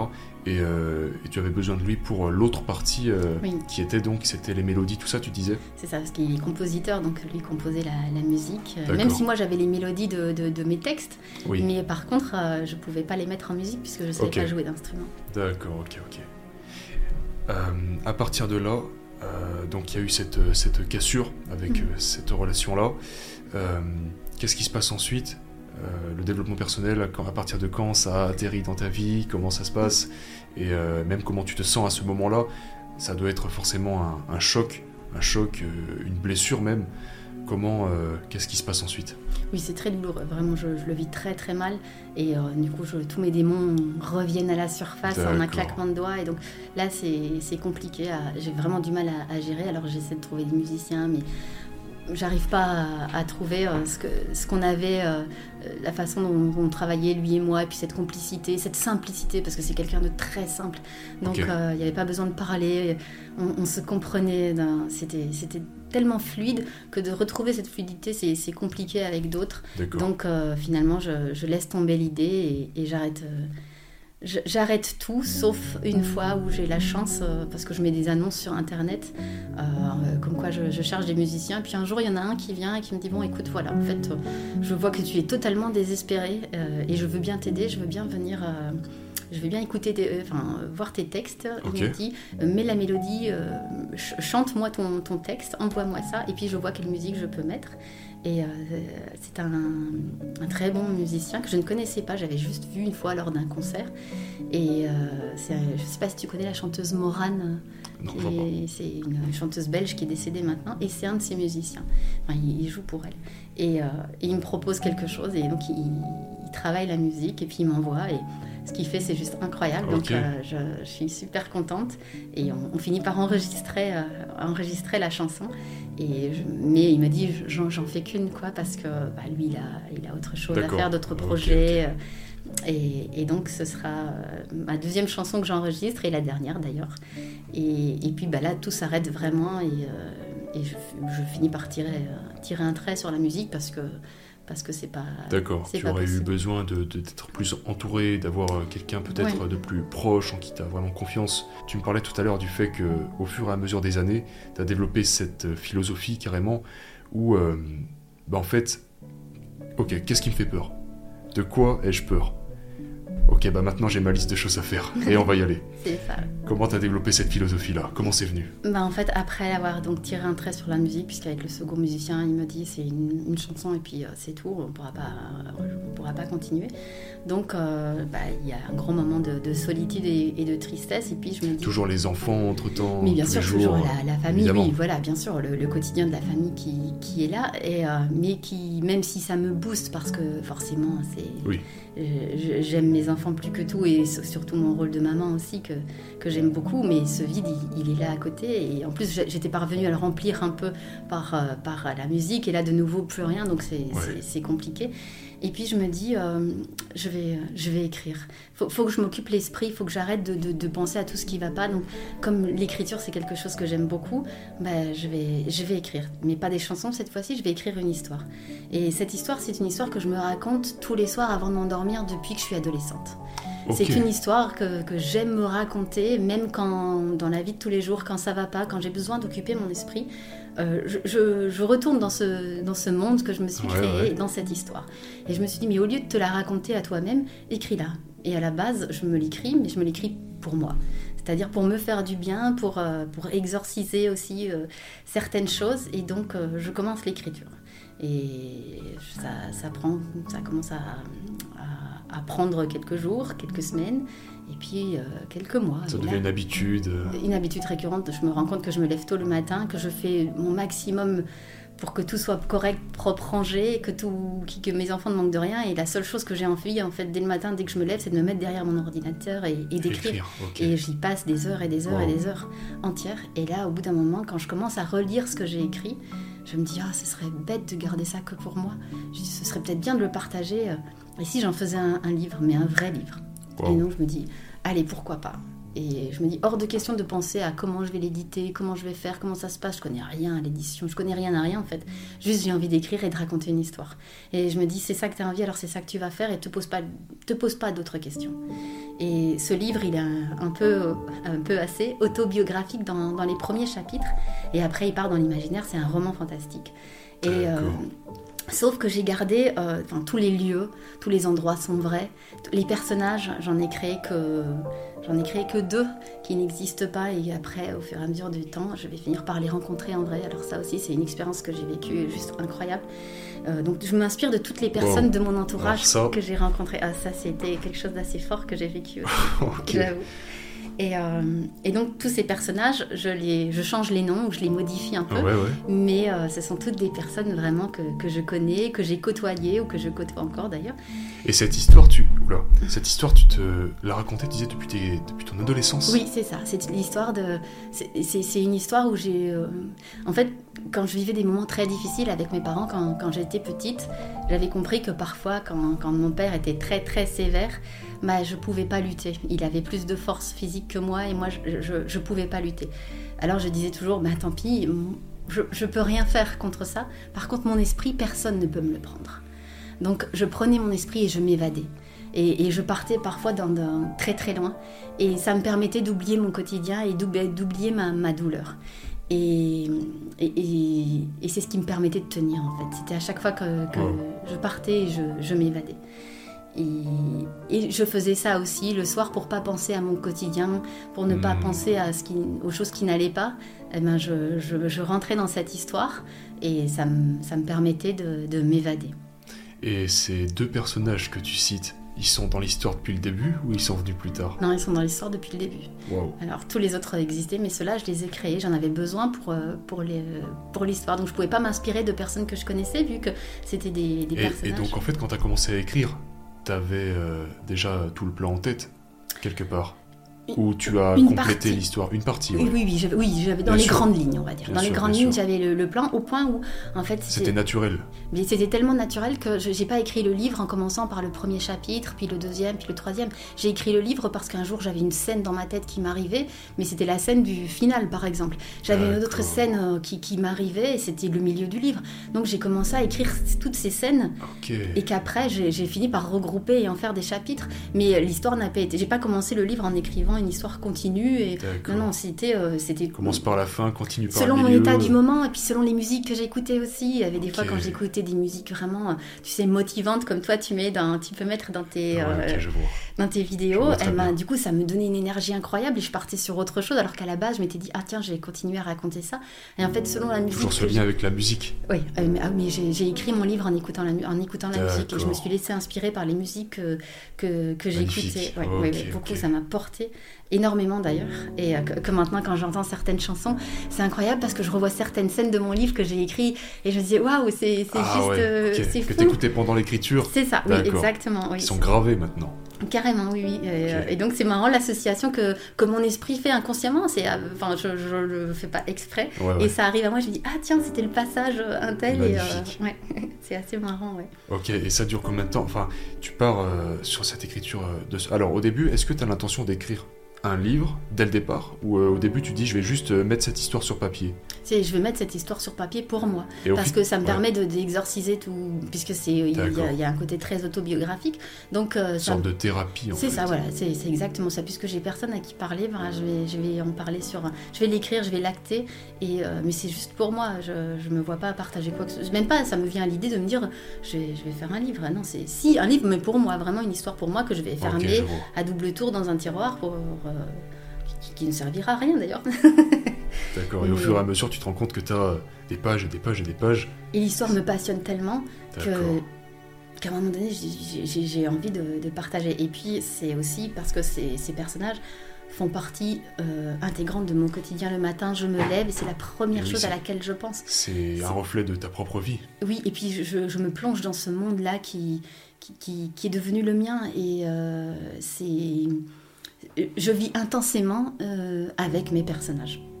Et ça, vraiment, c'est très très fort. Oh, C'est tellement fort que le jour où je mets, euh, je mets pas de mots fins d'ailleurs, mais le jour où j'écris les dernières phrases, euh, je, je pleure. Le jour où j'ai écrit les dernières phrases de mon livre, je me suis, je- je- j'en pleurais parce que j'avais l'impression de, de dire au revoir à, à- à des, des personnages avec qui j'avais, parce que j'ai mis deux ans pour l'écrire, mais deux ans tous les jours. Il y, a très, il y a eu très très peu de moments de pause et, et de repos, et donc j'ai vraiment vécu pendant deux ans Wow. avec ce petit monde, avec tous ces personnages. Et, euh, et c'était difficile de dire. euh, C'est fini. ouais, on arrête. euh, stop, là, il faut, il faut, il faut que tu arrêtes là. T'es arrivé au bout. Ok, donc deux ans, un petit peu tous les jours, tu disais Tous les quasiment. jours, oui, oui, tous les jours. ouais. Plusieurs heures par jour, oui. oui. D'accord, incroyable. Combien de, combien de pages? Oh, il n'y en a pas beaucoup finalement, parce qu'après, euh, forcément, quand Ouais, tu, tu regroupes tout, tu, euh, condenses. il y, a- il y a 230, euh, 230 D'accord. pages. Quoi. Ok, Oui. ok. Et donc tu as réussi quand même à le, à le, faire sortir, euh, à en faire un vrai livre En fait, oui, j'ai réussi, mais euh, là aussi, c'est un concours de circonstances. Et moi, je, comme je t'avais dit l'autre jour, moi, je pense que dans la vie, il n'y a pas de hasard, il n'y a que des rendez-vous. Et bien, ce, ce- ce livre a été une succession de, de rendez-vous et de, de rencontres. Ça a été le début de quelque chose de nouveau. Et ben, ça a été le début de tout, en fait. Ça a été le début de, de ma nouvelle vie. Dans le sens où euh, je, je voulais me documenter, ce livre se passe. Je l'ai écrit essentiellement dans la forêt. J'ai passé des centaines d'heures Ah oui dans la forêt, euh, jonchée au- au-dessus de, de, de mon caillou. En fait, c'est un grand rocher euh, qui s'appelle le caillou Kibik. Et, euh, et j'ai passé des heures et des heures seule dans la forêt à écrire, euh, à écrire mon, mon roman et à m'inspirer de, de la nature et de tout ce que, ce que je, je vivais à, à ce moment-là. Et, et donc, après, après tout ça, euh, oui, j'ai eu envie de... Je me suis pas posé de questions, je l'ai écrit. Et puis quand le, les, choses sont venues à moi, c'est-à-dire que j'ai revu un ami, euh, un ami d'adolescence qui était plus un ami à ma sœur, qui faisait de très jolies photos. Et euh, à cette époque, on s'est, on s'est côtoyés. Je lui ai demandé de, faire la, photo de couverture de, mon roman. Et puis j'ai un autre ami qui était infographiste à qui j'ai demandé de faire la, couverture. Et puis bah, en fait, mon ami photo, qui a fait la photo de, mon roman, lui, il connaissait un, un éditeur et c'est lui qui m'a mis en rapport. En fait, les choses ont coulé Wow. de source. J'ai, pas eu besoin de. Ça se fait naturellement. Oui, c'est ça. Et c'est venu à toi, c'est... Ouais, je pense que dans la vie, quand on, on, est, on est juste avec soi-même, bah, la vie nous met sur euh, notre chemin ce qu'on a besoin de. Les, les choses qu'on a besoin de Quand- vivre, quand les fait- rencontres, les, Ouais. les, les occasions, tout ça, oui. Quand on suit son intuition, qu'on a Oui. l'impression de suivre son chemin, mais euh, pas après pas, mais au centimètre près, quand tu te dis en fait, c'est probablement exactement ça que je dois faire, et que tu le fais au quotidien, et comme tu dis pour ce livre, ça t'a pris deux ans. euh, Est-ce qu'il y a eu des moments de doute où tu t'es dit euh, je vais pas au bout, où tu t'es dit euh, j'arrête là, ou? Non, jamais, parce qu'en fait, c'était tellement salvateur. C'était c'était ma porte de secours. Moi, avec mon, mon mari à l'époque, on, on vivait rien, en fait. À part être parents, c'est tout ce qu'on faisait. On n'allait jamais en vacances, on sortait pas, on n'allait nulle part. On partageait rien, hormis les enfants. Et, et donc, c'était... C'était mon seul moment d'évasion, ce, ce livre, l'écriture de ce livre. Donc pour rien au monde, j'aurais voulu que ça s'arrête. Ok, je comprends. Ok, ok. Et après ça, qu'est-ce qui se passe alors? Mais il se passe que je, je me documente sur la nature, sur les plantes, sur plein de choses. J'essaie pour que. Parce que ce livre est vrai, tout- toutes les choses sont vraies. Vraiment, c'est une histoire qui part après dans le fantastique, mais avec cette impression de se dire et si c'était vrai? Et, et donc j'essaie que de le rendre le plus, le plus réel possible. Et donc je me renseigne, je, je, je demande. J'ai à l'époque la cousine de, de mon mari qui, qui euh, s'intéresse beaucoup à tout ce qui est nature, plantes, tout ça. Et donc je sais qu'elle a des livres là-dessus et je lui demande si elle peut pas m'en prêter quelques-uns. Et c'est ce qu'elle fait et elle me prête un livre euh, notamment de Rika Zaraï, le livre absolument improbable, je me souviens plus du titre. Mais je le lis avec attention malgré tout et et il y a certaines phrases qui me parlent. Je me souviens plus de ces phrases, mais je, en fait, je me souviens plus de ces phrases parce que ce qui a été important pour moi, c'est que le jour où j'ai lu ce livre, certaines phrases se sont comme allumées dans le bouquin et elles étaient beaucoup plus voyantes que tout le reste. Et ça m'a énormément parlé. Et donc, ça, ça- et ça parlait de, de confiance en soi, ça parlait de- d'estime de soi, enfin de, de ce genre de choses, Mm. choses que je connaissais pas du tout. Les Et ça m'a du puzzle. Interpellée, exactement. Et euh, donc, du coup, je suis allée voir sur Internet et j'ai commencé à, à m'intéresser à ça et à, à vouloir découvrir de quoi elle parlait, essayer de comprendre ce qu'elle voulait dire. Et là, j'ai découvert euh, des choses. Euh, C'est-à-dire qu'en tapant certains mots, euh, certaines phrases sur Internet, je suis tombée sur, des, sur une chaîne YouTube principalement, et euh, qui était sur le développement personnel. Et, et cette chaîne, le premier interview que j'ai vu, a radicalement changé le cours de ma vie. Elle est encore sur YouTube cette interview, tu penses? Euh, oui, oui, oui, oui, je pense que. On mettra le lien dans la description. que- ah oui, si tu veux. On mettra le lien de la chaîne et tout ça. Bah du coup la chaîne, tu disais c'était Tistria. Tistria. Voilà, Ok, ouais. bah tu me diras, je, je mettrai les liens. Moi, cette chaîne, elle a changé véritablement le cours de ma vie, mais euh, ma façon de penser, ma façon de voir les, les choses. Ok, c'est ce que tu me disais tout à l'heure, tu as l'impression d'avoir ouvert une porte avec, euh, comment dire, tu sais, cette métaphore, tu citais, euh, j'ouvre une porte, et puis derrière cette porte, il y a 10 nouvelles portes. C'est ça, exactement. Et j'ouvre les autres portes, et il y a, y a 20 nouvelles portes, etc. etc. Et c'est c'est découverte, après découverte, de manière exponentielle. Tu parlais aussi, peut-être qu'on peut parler de ça maintenant, de l'incompréhension de ton entourage, et principalement de, ton partenaire à, l'époque, qui euh, te voyait en fait euh, complètement, euh, comment dire, émerveillé par ces nouvelles découvertes. Et il me semble que tu as essayé de, l'emmener avec toi, de lui faire euh, découvrir tout ça. Comment ça s'est passé? Raconte-nous. Mais en fait, voilà, c'est ça, c'est que je découvre une autre façon de voir la vie. Hein, Là, ce sont des gens qui, montrent leur façon de, voir la vie, de voir les choses. Et moi, je suis dans, un schéma où, euh, bah, euh, on est, on vit notre enfance, notre adolescence, on a un travail, enfin, on se marie, on a un travail, on a des enfants, et puis on meurt. Moi, mon schéma de vie, c'est ça, c'est ce qu'on m'a appris, ou en tout cas, c'est ce qu'on m'a montré. Et il n'y a rien autour et je me pose pas de la, que- la question non plus parce que comme je connais pas, bah, quand on connaît pas, on peut pas savoir ce qui existe euh, à côté. Et, et donc je pense que c'est ça la vie. Je- Et sauf que là, j'arrive et je vois des gens qui me montrent que, que la vie, c'est- plein de choses. Que la vie, elle est, euh, elle est pas. euh, elle est, elle est pas figée, que Ouais. tout est réalisable, tout est possible, qu'il y a une infinité de possibilités. Moi qui crois que je suis née pour mourir, moi qui crois que mon chemin. je- je- là, en fait, chaque jour que je vis, c'est un jour de plus qui me rapproche de ma mort. Mais Ouais. je vais vraiment avec cet état d'esprit. J'avance avec cet état d'esprit. Donc, à quoi bon? Je comprends pas. Moi, j'en veux à mes parents énormément de m'avoir mis au monde parce que je comprends pas le sens de ma vie. Je vois pas ce que je fais là. Je vois pas ce que je fais sur Terre. Je vois pas l'intérêt de vivre non plus. Parce que vivre, c'est souffrir. Je connais que la souffrance. Alors, je connais un peu l'amour, oui, par rapport à mes enfants, mais je me suis rendu compte que je peux pas leur imposer de, de- de me rendre heureuse. Et moi, mon propre bonheur, j'arrive pas à le trouver parce que je sais pas où il est, je sais pas comment le faire exister.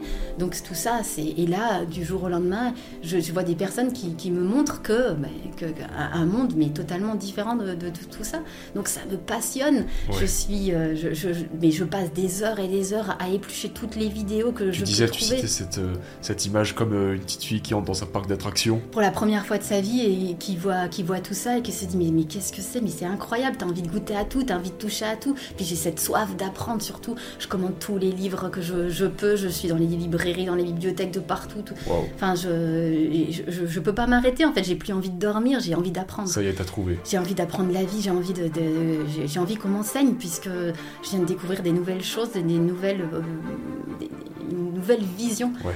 Plus rien n'est fermé en fait. C'est ce que je croyais euh, définitif et fermé euh, n'a plus lieu d'être. C'est au Ouais, contraire ouais. un champ infini des possibles qui s'ouvre à moi où, où c'est juste absolument incroyable. Je, je me dis waouh et j'ai envie d'apprendre. J'ai envie d'apprendre donc je tombe sur euh, sur plein de choses comme euh, Anthony Robbins, euh, David Laroche, euh, Deepak Chopra, Paulo Coelho. Enfin, il y a plein de. Je commence à dévorer tout, tout- tous ces bouquins-là. euh, euh, Franck. Lobvet qui, qui m'a beaucoup, euh, beaucoup ouvert aussi, surtout lui. D'ailleurs, ça a commencé par, par lui. D'accord. Et, euh, et donc, de toutes ces personnes-là euh, que, je suis sur YouTube, moi, j'aime bien le réel. Je suis quelqu'un qui aime énormément le, contact et, euh.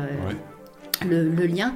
Donc je me dis c'est bien par vidéo, c'est cool, c'est chouette, mais euh, c'est tellement impersonnel. Je suis là toute seule dans mon salon et euh, bah, la solitude elle est encore là quand même. Donc je me dis je vais, je vais aller les rencontrer en vrai. Et donc euh, je commence à, à aller. euh, Beaucoup de gens ne passent jamais ce cap. hein. Et toi, tu l'as. C'est venu assez rapidement cette révélation? Tu t'es dit, je vais passer de derrière mon écran à devant la personne en question?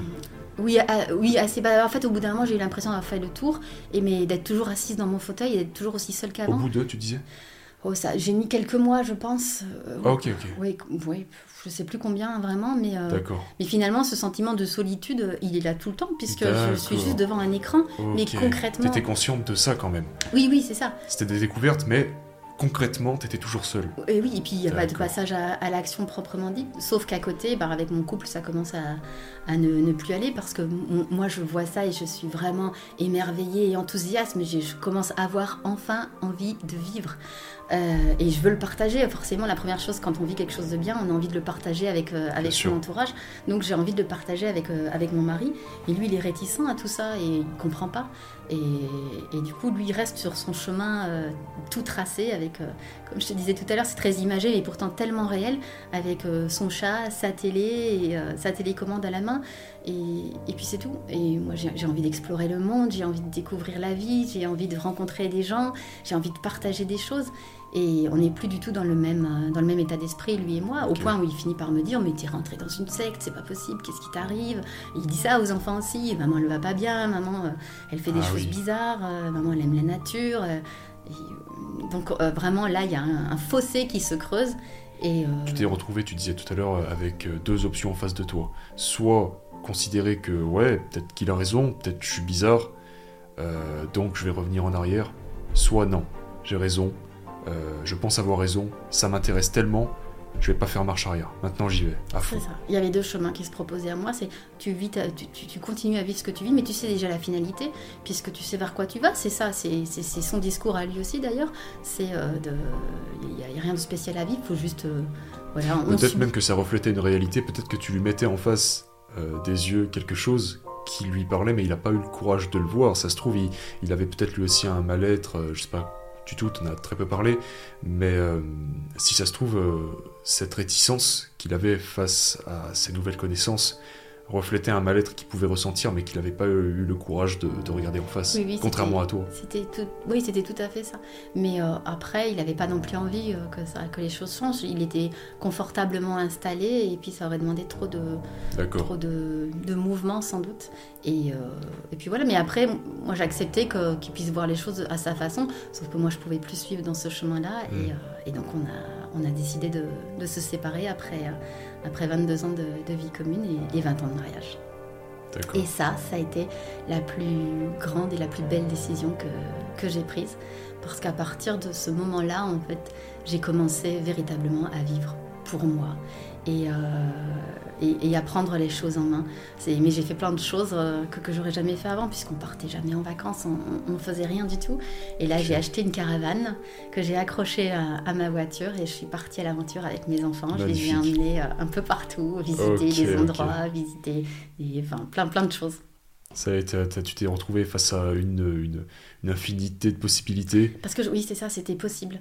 En fait, je me suis rendu compte que la vie, elle est ce qu'on en fait. Et euh, souvent, on a envie, on rêve, mais on, on, met jamais vraiment en action les choses pour que ça, se réalise. Et là, je, suis passée à l'acte. J'ai arrêté de rêver et euh, j'ai commencé à réaliser mes rêves. Et ça, ça faisait une grande différence. Là, enfin, la vie euh, me, me montrait un autre, un Et autre donc, euh, tracé. ça, c'était à quel âge? J'avais euh, j'avais non plus de euh, tr- 38 ans, je pense. Oui, je pense Cette ça. découverte de ce. Ok. Oui, plus, plus ou moins. Donc, euh, bah, ces gens, je suis allée les découvrir. Donc, j'ai pris l'avion, j'ai été faire des stages. euh, j'ai pris, parfois, ça m'est arrivé de prendre ma voiture. Comme je te disais tout à l'heure, il y avait un séminaire de Laurent Lévy que je voulais absolument faire. J'ai pris ma voiture, j'ai fait 700 km et euh, juste pour aller, aller voir ce qu'il avait à dire d'intéressant. Et, Wow. et, et chaque fois que j'ai fait ces choses-là, chaque fois que j'ai osé faire ça, j'ai j'ai vécu des, des histoires juste incroyables. Et, euh, et moi, je crois vraiment à la magie. Moi, je, suis persuadée que la magie de la vie, elle existe parce que je l'ai tellement vécue que. euh, mais je, je la vivais à chaque fois que j'osais faire des choses qui Oui. sortaient de mon quotidien, qui sortaient de ma zone de confort. Et, euh, et Casser cette peur. Aller Oui. de l'autre côté. c'est ça, exactement. Et cette routine euh, qu'on croit être une fatalité, en fait.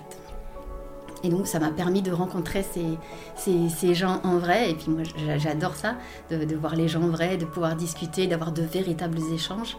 Et, euh, et puis, euh, seulement c'est un coût, c'est un budget. Moi, je me retrouvais euh, seule à élever cet enfant, sans, sans revenu, sans travail. C'était, c'était après, je, je, je rentre pas dedans parce que, en fait, j'ai pas envie. Parce que finalement, euh, c'est à côté de ce que je venais de découvrir, c'était presque dérisoire. Mais euh, j'avais la crainte, mon, mon ex-mari euh, voulait vendre la maison, donc j'avais la crainte de, de me retrouver sans un toit sur la tête, enfin, avec cet enfant toute seule à gérer, parce que lui, c'était complètement dédouané de, de- des enfants, de l'éducation, tout ça. Donc ça a été vraiment quelque chose de, de compliqué à, à vivre, mais, mais le, reste a tellement pris d'ampleur après que j'ai pas envie de m'attarder là-dessus parce que finalement, c'était c'était une leçon de vie, tout est leçon de vie. Et ça, ça m'a permis de comprendre que, que j'étais capable de m'en sortir toute seule et de m'occuper de, mes enfants toute seule. Et, et c'était une superbe leçon de vie qui m'a offert parce que ça m'a donné confiance en moi et, euh, et ça m'a permis d'avancer avec une, une sécurité, mais pas une sécurité qui dépendait des autres, une sécurité que je m'étais créée moi-même. Ça y est, oui, tu avais commencé à créer cette, euh, cette estime de envers toi-même, et puis cet amour-propre, tu commences à étudier, tu commences à t'intéresser, tu commences à faire des voyages, tu te rends compte que ouais, tu bats certaines peurs, même ça devient forcément ton quotidien, tellement ça te prend euh, ça te prend au trip tu sais. Je suis passionnée je suis animée par tout ça. Je passe des heures des heures et des heures à écrire à retranscrire tout ce que tout ce que j'entends sur toutes les vidéos que, que je regarde. Que tu parlais tout à l'heure de ce que tu avais écrit des, feuilles de tes traductions. Et ben moi j'ai des, des, des, tas de feuilles manuscrites euh, de, de, tout ce que j'ai retenu parce que j'avais besoin de d'imprimer ça. Je trouvais ça tellement incroyable euh, qu'il fallait que, que je l'inscrive. Ouais ouais. Puis que tu le que tu le que tu l'intègres. C'est ça exactement oui, tout à fait. Au début, je l'intègre euh, et je l'écris pour moi. Et finalement, c'est ce qui va me permettre euh, après de, de, m'en servir là, maintenant, dans, dans mon travail. Ouais, ouais, ouais. Très bien, je voulais revenir rapidement sur euh, cette notion de battre les peurs. Et, et tu disais, avant qu'on entame cette discussion, que tout ce que tu as fait dans ta vie de significatif, c'est pour la plupart ça se trouvait derrière les, tes plus grandes peurs. Tu parlais, alors il y a toute cette ce contexte autour de, l'estime de soi, ces, démons personnels que tu, as, que tu as pu avoir, que tu as au fil des ans forcément euh, attaqué, affaibli et même battu pour certains. Euh, tu parlais aussi de la voiture, de la voiture, le fait de, de prendre le volant et de, partir, quelque chose. Est-ce que tu peux, est-ce que tu peux euh, euh, parler de ça justement Tu disais. Euh, en fait, là, comme j'étais devenue un peu agoraphobe, donc j'avais peur de la foule, j'avais peur de sortir de chez moi, et j'avais mon permis depuis de nombreuses années, mais je conduisais assez, assez rarement. C'était plutôt mon, mari qui, qui, conduisait, et puis lui, on avait acheté une voiture, et lui me disait toujours ne prends pas la voiture, tu sauras pas la garer, tu, ou tu vas faire une griffe, ou tu te regardes loin, tu sais pas le faire, ne fais pas de créneau, tu sais pas le faire. Et donc j'ai je me suis construite avec cette image que j'étais pas capable de conduire la voiture, alors que j'avais passé mon permis avant lui, que lui était chauffeur routier, mais que c'est moi qui avais appris le permis, qui avait étudié le permis camion, la théorie en tout cas, parce que lui n'y arrivait pas, n'arrivait pas à le passer, donc je l'avais étudié pour pouvoir lui enseigner après, pour que lui puisse le, passer. Et euh, mais malgré tout ça, j'avais vraiment perdu confiance en moi et d'entendre ça régulièrement euh, m'avait m'avait vraiment persuadé. C'est ce que tu disais, ça m'a marqué tout à l'heure, un truc que, que j'ai relevé, c'est que tu disais quand t'as pas confiance en toi, les critiques qu'on peut te faire, tu vas les prendre beaucoup plus personnellement. Tout à fait, si tu avais eu cette estime de, toi-même euh, à l'époque, déjà, le fait qu'on te répète, t'es pas capable, t'es pas capable, ça t'aurait pas forcément impacté. Pas, pas de la même façon, c'est sûr. Mais là, vraiment, ça, ça m'a marqué. Et, euh, et, puis, il faisait partie de, de, mon petit monde. Donc, et s'il me disait ça, c'est qu'il avait ses, ses, raisons et il devait être bonne. Et euh, je, je, cherchais pas, je cherchais pas plus loin. Et donc, quand on, quand on s'est séparés, forcément, ça a été, ça a été assez compliqué. Et, puis un jour, euh, bah, comme je regardais toutes, toutes ces vidéos et tout, tout toutes ces choses, je me suis dit, ok, mais t'en fais quoi concrètement dans ta vie? Parce que tu es en train de prendre plein d'informations, plein d'enseignements, mais toi, concrètement, qu'est-ce que tu en fais? Et je me suis dit, mais j'en fais rien du tout. Je suis juste en train d'idéaliser tout ce qu'ils disent, mais je le mets pas en pratique, moi, dans mon quotidien. Et je suis pas heureuse non plus. Donc, euh, je me suis dit, il faut que je fasse quelque chose. Mon quotidien ne me plaît pas, donc si tu veux que les choses se changent, commence par changer toi-même. Je dis, qu'est-ce que je dois changer en moi Pour savoir ça, va voir du côté de tes peurs. Donc je suis allée voir de côté de mes peurs. Et à l'époque, vraiment, ce qui me terrorisait, c'était de prendre ma voiture, de, rouler, euh, de, de, faire plusieurs, enfin, de faire beaucoup de kilomètres, parce que j'en avais jamais fait beaucoup. Je pense que le maximum de kilomètres que j'avais dû faire, c'était 100, 150 kilomètres. Et j'avais jamais osé aller au-delà de ça, et pas seule en plus, donc rouler seule, faire beaucoup de kilomètres et rouler de nuit. Ça, c'était trois peurs récurrentes chez moi. Et euh, je me suis dit, bon, ben ok, si c'est ça qui te fait peur, alors c'est ça que tu vas faire. Euh, et, donc c'est ce que j'ai fait. Et ça rejoint l'histoire du, musicien que j'ai rencontré dans le sud de la France quand j'avais euh, quand j'avais 15 ans. Parce que là, entre-temps, on s'est revus, on a repris contact. Et euh, il m'apprend qu'il joue au, Festival d'Avignon. Il joue pour un spectacle pendant trois semaines. Moi, Avignon, je connais pas. Le Festival d'Avignon, je connais pas du tout. Et je me suis dit, bah tiens, puisque pour aller à Avignon, il faut 1000 km. Bah, je vais lui faire la surprise, je vais prendre ma voiture et je, vais aller le, je vais aller le rejoindre.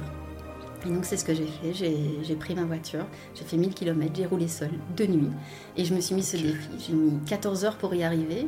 Je suis arrivée en pleurant, en pleurant de fatigue et en pleurant de joie en me disant que je l'avais fait. Je crois que j'avais jamais été aussi fière de moi de toute ma vie.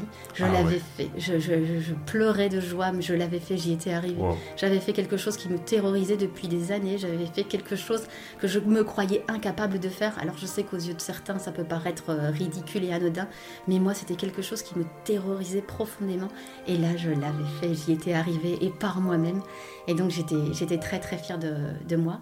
Et, et de là, ben, les cadeaux ont commencé. Donc, je, je suis arrivée là à Avignon. Je lui ai fait la surprise.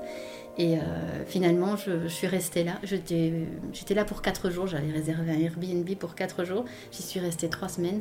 J'ai fait le festival d'Avignon intensément, puisque j'ai commencé à monter les décors, à démonter Ah oui, les décors.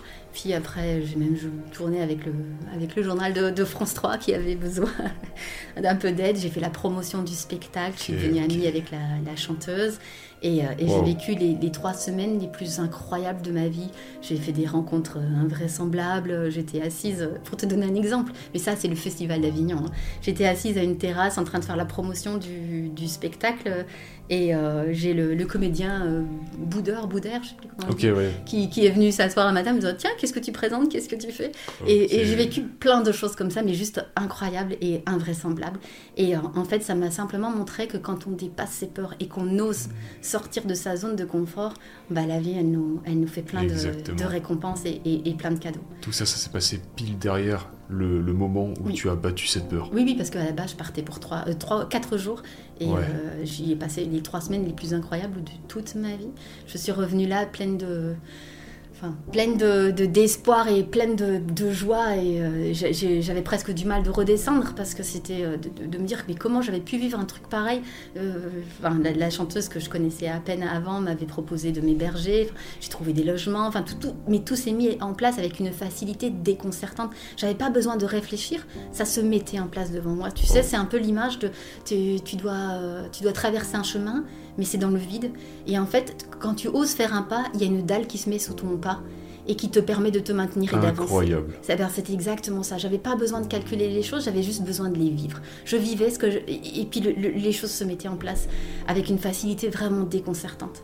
Et, euh, et je me suis dit que si, ça, si c'était arrivé une fois, bah, ça pouvait se reproduire. Et à mon retour en Belgique, euh, là, j'ai ben, j'ai vécu une succession de choses, mais absolument incroyables, où je me suis dit, ma vie est digne d'un film, mais si je raconte ça, il n'y a personne qui va me croire.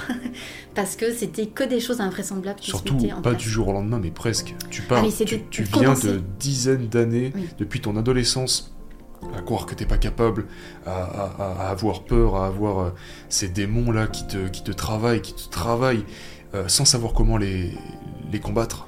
C'est ça. Et tu te retrouves à, à battre tes peurs, à partir à l'aventure, partir dans l'inconnu, euh, faire des choses qui te, qui te terrorisent, hein, Ah oui, concrètement. oui, clairement. Claire- ah oui, clairement, ça me terrorise, hein, vraiment. J'ai- le cœur, quand je, je démarre, j'ai le cœur qui va exploser tellement euh, il bat fort et euh, je ne sais pas si je vais y arriver, je sais pas si je vais y arriver en vie. Euh, oui, oui, clairement, je suis terrorisée quand, quand, quand Wow. je pars. Ouais, ouais, Et ouais. qu'est-ce qui se passe après? Donc tu dis tu rentres en Belgique? Bah, je rentre en Belgique et puis là, en fait, avec le, je, garde des liens d'amitié puisque quand toutes les toutes les trois semaines, je me lie d'amitié avec le, le directeur du théâtre et on, on garde de ce, ce lien d'amitié qui finalement va après faire que, que va aussi changer les, les choses et le cours de, de ma vie. Hmm. Et là, je rentre en Belgique et je continue d'aller voir les, de décider d'aller voir toutes ces personnes que j'ai vues sur, euh, sur, D'accord. euh, sur YouTube. Et donc ça commence. euh, et, et je prends la décision de faire un festival chamanique euh, à Namur, euh, à deux heures de, de chez moi. Avec ma meilleure amie, on, on décide de, de faire ça parce que, ça me, bah, parce que c'est celle qui me le propose. Et puis je me dis, tiens, moi, les nouvelles expériences, pourquoi pas? Et euh, on- donc on accroche ma caravane à ma voiture et on part toutes les deux à l'aventure. Savoir qu'une caravane à conduire, c'est pas facile et à garer encore moins, tu vois. Ouais. Mais euh, on part à l'aventure. Le fameux créneau. C'est alors là surtout tout est inversé donc Ouais. c'est prise de tête vraiment. Mais euh, on part là-bas et quand on arrive là-bas, il y a je vois une affiche d'un d'un je sais plus exactement ce qu'il est, mais c'est un intervenant donc, que j'ai vu et que j'ai suivi sur YouTube qui s'appelle Gilles Delieuse et que je voulais rencontrer. Je, rêvais de faire un stage avec lui. Et incroyable, je vois une affiche là, euh, comme quoi il vient en Belgique. Lui, il est de, du côté de Narbonne et il vient en Belgique ah présenter un stage. Donc je me dis, waouh, l'occasion, elle est juste incroyable. Donc, comme par hasard. Euh, voilà, c'est ça. Et alors là, c'est vraiment une succession de, de hasards, on va dire. Et donc, je prends le numéro de téléphone et j'appelle pour voir s'il y a encore des places et les, conditions, comment ça se passe, tout ça. Et j'appelle et je tombe sur un, monsieur au téléphone et je dis voilà, j'ai vu une affiche, je suis intéressée pour suivre le, stage de Gilles. Et il me dit oui, bah, pas de souci, mais est-ce que vous pourriez m'envoyer votre mail euh, pour que je puisse vous donner toutes les informations? Parce que là, pour le moment, je suis pas chez moi, je suis à un festival chamanique euh, à Namur. Je dis tiens, c'est marrant, mais moi aussi, je suis à un festival chamanique à Namur. La probabilité qu'il y en ait deux le même week-end, c'est assez. Euh, et il me dit Ah bon, mais, mais tu es où toi? Et je dis Ben là, je suis dans ma voiture, je on vient d'arriver, je dans ma caravane. Il dit Ben moi, je suis juste à côté. Il dit Ah, mais ok Il y a un feu là, il dit Tu vois la fumée? Ben moi, je suis là. Mais non. Et je dis Non, mais c'est juste incroyable. Et il dit bah viens, je t'attends. je sors de ma caravane et je. À pied carrément. Ah, on Vraiment à, côté. je sais pas, 50 mètres l'un de l'autre, même pas, je pense. Et euh, ce qui est marrant, c'est que quand j'arrive, et que je vois qui est là en face de moi, c'était le monsieur qui m'avait ouvert le passage pour que je puisse rentrer ma caravane euh, sur le site. Et donc je me mets à rire et je dis c'est juste, euh, c'est juste incroyable. Et donc je vis un week-end assez particulier avec, ce, avec cet état d'esprit de me dire c'est quand même fou que je, au moment où je décide, la personne est là et il est là au même endroit que moi, ce qui n'est pas du tout chez moi. Et, euh, un, lien d'amitié se, crée un peu avec lui. Je fais ce stage, donc euh, c'est un mois plus tard, je fais ce stage avec, euh, avec, ma, avec ma meilleure amie. Et ce, monsieur-là qui organise, on, s'entend très bien, donc on, garde des, des liens d'amitié. Et quelques temps plus tard, beaucoup, beaucoup plus tard, je ne sais plus combien de mois, 7-8 mois peut-être, il, euh, ou l'année suivante, je ne sais plus, enfin bref, il euh, refait venir de nouveau Gilles. Et moi, j'aime bien, euh, j'aurais bien aimé de nouveau participer à ce stage, sauf que j'ai, financièrement, j'ai pas les moyens. Et il s'avère que lui, comme il est organisateur, euh, il part, lui, euh, au, Mexique. Il va faire un stage euh, en forêt avec, avec des chamans au Mexique. Et il ne pourra pas être là, il ne pourra pas organiser la, venue de Gilles. Et il me dit, est-ce que tu veux bien, toi, t'en occuper et t'en charger? Et en échange, bah, du coup, comme c'est toi qui t'occupes, bah, toi, tu ne paieras pas le stage. Et je me dis, c'est juste waouh, parce que je veux faire ce stage, mais j'ai pas les moyens de le faire. Et, du coup, la, la, la, vie me l'offre. Et en plus de ça, j'ai l'occasion de, passer du temps euh, avec, euh, bah, avec Gilles. Et enfin voilà, donc c'est quelqu'un euh, qui, qui est aussi plein d'enseignements. Et donc c'est super chouette. Et je, je, vis un séjour aussi incroyable. Et, et, en fait, ça n'a fait que ça, parce que tous ces intervenants que je suis allée voir, que, que je suivais sur, euh, sur Internet, et puis que je suis allée voir, à chaque fois, il s'est passé des choses, euh, des choses comme ça. À chaque euh, fois que tu es passé à l'action. Incroyable, oui, voilà. Il y a, y a, eu des, des, des, choses, des synchronicités, des, des liens d'amitié, même avec certains qui se sont, Qui se sont mis en place. Oui, il faut y aller, en fait, quand on... faut oser. Oui, quand les choses... quand on en a vraiment envie, il ne faut pas se poser de questions, de savoir si c'est bien, c'est mal, est-ce que ça va marcher ou pas. Mm, mm, mm. Non, il faut y aller, il faut suivre. Prends ton, prends ton ticket de train, monte dans ta voiture, commence la route, tu te poseras les questions à l'arrivée. Et eh bah oui, vraiment. Et de tout ça, j'ai fait des rencontres juste incroyables. Et euh, j'ai vécu des, expériences mais magnifiques. C'est riche d'enseignements, de rencontres, de partage. J'ai, enfin, je, je, crois que j'aurais pas assez d'un après-midi pour. Euh, ouais, t'aurais jamais imaginé. Euh, non, jamais. Mais je, ce genre de pas. Non, et maintenant quand je, non, quand je revois l'Aurélie étriquée que j'étais avec cette, cette conception de la vie que j'avais, je me dis mais, dit mais comment comment j'ai pu je, comment j'ai pu euh, être là-dedans et, merci la vie de m'avoir ouvert à autre chose. Et c'est ce qui m'a amené euh, au développement personnel et puis c'est ce qui m'a amené à moi à partager parce que, euh, à, devenir coach en développement personnel parce que justement je me suis dit si moi j'y suis arrivée, il, faut, il faut que les gens comprennent que c'est accessible à tous et que, que, tout est possible quand on se donne les moyens et quand on, quand on, on y va vraiment. Et donc ça, ça a été les, les réponses que tu cherchais quand tu t'es plongé dans le développement personnel, que tu as acquéri toutes ces... que tu t'es renseigné par curiosité, tu as touché à tout, tu as lu tous les livres, toutes les vidéos, les formations, les trucs comme ça, euh, et que tu t'es posé cette question, mais en fait, qu'est-ce que j'en fais de ce savoir? Exact. Ça a été la, la première étape, donc, je, si j'ai bien compris, d'aller à des séminaires, d'aller sur place, de rencontrer des gens, de passer à l'action. Et, euh, et, je crois, si je comprends bien, la deuxième étape, ça a été de devenir coach en développement personnel. Tout à fait. Mais c'était parce que, en fait, le, donc ces intervenants que j'allais voir, je me disais, moi j'ai la chance, je le fais. Euh, mais tout le monde n'a pas forcément ce, cette cette, possibilité-là où tout le monde n'ose pas vraiment. Donc je me dis, et si moi j'essayais de les faire venir euh, en Belgique et de, les rendre accessibles à d'autres aussi pour qu'ils puissent, euh, euh, d'autres personnes puissent aussi bénéficier de, ça. Et, donc j'ai commencé à, organiser ça pour d'autres et à les faire venir en me disant bah, c'était un bon compromis puisque j'avais pas les pas les moyens financiers pour pour payer tous ces stages qui sont très onéreux pour certains mais le fait que ce soit moi qui organise ça, me permettait moi de bénéficier du stage, de bénéficier de l'intervenant et puis de partager ça avec d'autres. Donc c'était euh, c'était tout gagnant. Donc j'ai commencé à organiser ça. Euh, et puis à la longue d'organiser, bah, ils ont commencé à me dire c'est bien ce que tu fais, c'est bien d'organiser pour les autres, mais si tu le faisais toi pour toi. Et si c'était toi qui, qui, qui, enseignais parce que euh, on, pense que tu as les capacités et que tu as suffisamment de connaissances pour pouvoir toi aussi transmettre euh, avec à ta façon à toi parce que toi as le en plus tu as le vécu, tu as l'expérience eh et, euh, tu pourrais partager ça à d'autres et inspirer d'autres personnes. C'est là que tu te rends compte que toutes ces années de galère c'est des outils que tu as à disposition. C'est un moyen d'apporter des réponses à des personnes qui ne les ont pas encore trouvées, leur faire gagner du temps. Oui, aujourd'hui, je, ne peux que dire merci à la vie, que dire merci à mes parents et à toutes ces choses compliquées que j'ai vécues. Parce que si j'avais pas connu ces douleurs et, ces choses difficiles qui ont été vraiment très très lourdes, ça n'aurait, j'aurais pas eu ce courage et cette force et cette détermination que j'ai aujourd'hui. Et je me rends compte avec le recul que tout ça, en fait, ce ne sont que des enseignements. Tu sais, la vie, elle est, euh, elle a plein de facettes et tout dépend de la façon dont tu la regardes. Et donc tu peux la regarder d'un côté en te disant ouais mais j'ai souffert et c'est mon passé qui m'empêche d'avancer, euh, j'ai une enfance difficile et euh, c'est pas possible parce que j'ai un mauvais bagage, je pourrais jamais avancer et tu as raison. Si tu penses ça, tu as raison.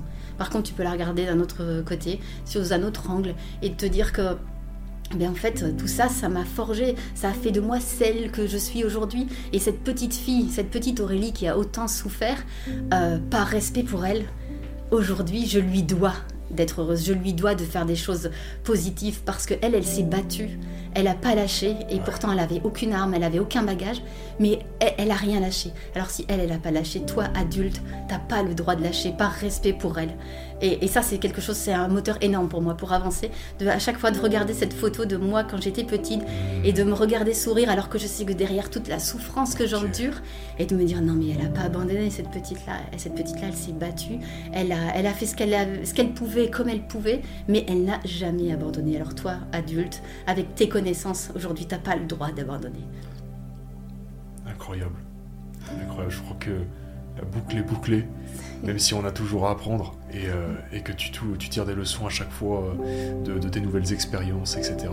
Du coup, euh, tu es entré dans le monde du coaching. Depuis combien de temps tu fais ça? Je pense que j'ai commencé en, 2018, oui, fin 2018, début 2019, je pense. Ok, 4 ans et quelques. Oui, c'est ça, oui. Ok, comment ça se passe tu... Comment ça se passe Comment on devient coach? Comment on passe de moi, c'était vraiment le, mon leitmotiv, c'est d'enseigner. De, vraiment, je pars de, du postulat que.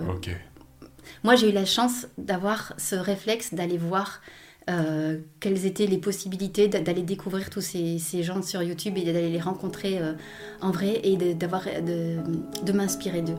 Et je sais que si j'avais pas eu ça, je ne sais pas si je serais encore là aujourd'hui. Si j'aurais trouvé les outils. Euh, si... tu t'étais contenté de lire, de regarder, mais de ne pas appliquer derrière, peut-être que ta situation aurait été encore pire parce que tu te retrouves avec toutes les informations, mais derrière. Euh, On en fait quoi? Voilà. Mm, mm, Et puis de, me dire que ces gens-là m'ont inspiré. Ces gens-là m'ont ouvert euh, une porte sur un monde que, que, que je ne connaissais même pas et dont je n'avais même pas conscience. Et sur cette façon et ce regard sur la vie. Et euh, je me dis que si moi, à mon tour, je peux aussi apporter cette ouverture d'esprit à d'autres et leur dire que même quand on est au plus mal, même quand on croit que tout est fini, parfois on n'est jamais aussi près du but qu'à ce moment-là. Et souvent, c'est ça. Souvent, c'est ce que j'ai vécu, c'est que quand j'étais au fond du fond et que je pensais que tout était fini, qu'il n'y avait plus rien à vivre et qu'il y avait vraiment la vie n'en valait plus la peine, il y, a, toujours une petite voix qui est arrivée derrière, il y a toujours une petite chose ou une synchronicité qui s'est mise en place et qui a fait que, que ça a redémarré et que ça a redémarré de plus belle encore. Et si moi j'arrive à apporter ça aux, autres, ah ben alors c'est un pari gagné. Qu'est-ce qui selon toi a fait que malgré toutes ces années de, difficultés, d'épreuves, euh, de barrières à franchir, d'obstacles, etc., de remise en question continue, qu'est-ce qui a fait que malgré euh, parfois le désespoir total, la fatigue, euh, la dépression, qu'est-ce qui selon toi a fait que, que c'est devenu possible? Bah, C'est l'envie de vivre, en fait, c'est ça. Tu sais, Franck Lobvé dit toujours la solution à la vie, c'est de vivre la vie. Et je trouve que c'est tellement bien résumé. Euh, c'est de, de, de, voir que il y a vraiment un champ des possibles qui est ouvert à nous et qu'à chaque instant on est maître de on est maître de notre destin et on est victime aussi de nos croyances et de nos programmations et quand tu prends conscience de ça ça te change la vie radicalement parce que tu ça te permet de, changer ton, ton, angle de vue et ta façon de penser. Il faut savoir que les pensées, c'est quelque chose d'absolument incroyable. On, on, a 60 000 pensées par jour. Donc t'imagines, elles sont pour la plupart inconscientes. Et quand tu réalises que dans le monde, rien n'existe sans que ça n'a d'abord été une pensée dans l'esprit d'un être humain. C'est-à-dire que rien de tout ça n'a ouais. pu être créé avant d'avoir été pensé. Et quand tu pars de ça, tu te dis, mais c'est juste incroyable, ça veut dire qu'il suffit de penser à quelque chose ouais. et de le mettre en application pour qu'après les choses se mettent en place. Non seulement elles se mettent en place, mais après ça t'ouvre un champ de, de, possible sur autre chose encore. Et ça, moi, cette force, ça, pour moi, c'est une énergie créatrice euh, ultra puissante. Incroyable. Incroyable. Et du coup, comment ça se passe? T'as des élèves, t'as des rendez-vous, tes coachings? Ben, Comment... Là, c'est encore... Euh, J'avais, mais euh, là, du coup, c'est euh, comme il y a un an et demi, j'ai pris la décision de, de, venir vivre en France, donc j'ai tout laissé derrière moi. D'accord, ok, ok. J'ai... Je, je, recommence à zéro. J'ai pris, le, pris la décision de ce faire fameux un, voyage euh, un nouveau départ. 1000 km, c'est ça? Bah, Là, c'était euh, en fait, bah, de par l'ami qui okay, était directeur okay. de théâtre, on a gardé ce, ce, lien et puis euh, je suis venue régulièrement euh, chez lui, il m'a invité euh, sur Avignon, je suis venue régulièrement et à la longue de venir très très régulièrement, j'ai fini par décider de, de, de, venir y vivre. Et donc il y a un an et demi, j'ai pris la décision et j'ai euh, j'ai tout laissé en Belgique et je suis venue vivre, euh, je suis venue vivre ici en, en France. Ok, ok. Donc là, c'est un, un, retour à zéro. Je, je, suis en train de remettre tout ça en place, euh, en route. Donc il y a eu un côté administratif très plombant. Mais euh, voilà, tout ça, c'est en train de, de, se construire. Comme tu disais, tu, tu, te, tu te forces, tu te tu t'appliques à, à, exercer ce que tu prônes, ce que tu, ce que tu prêches auprès ça, de, oui.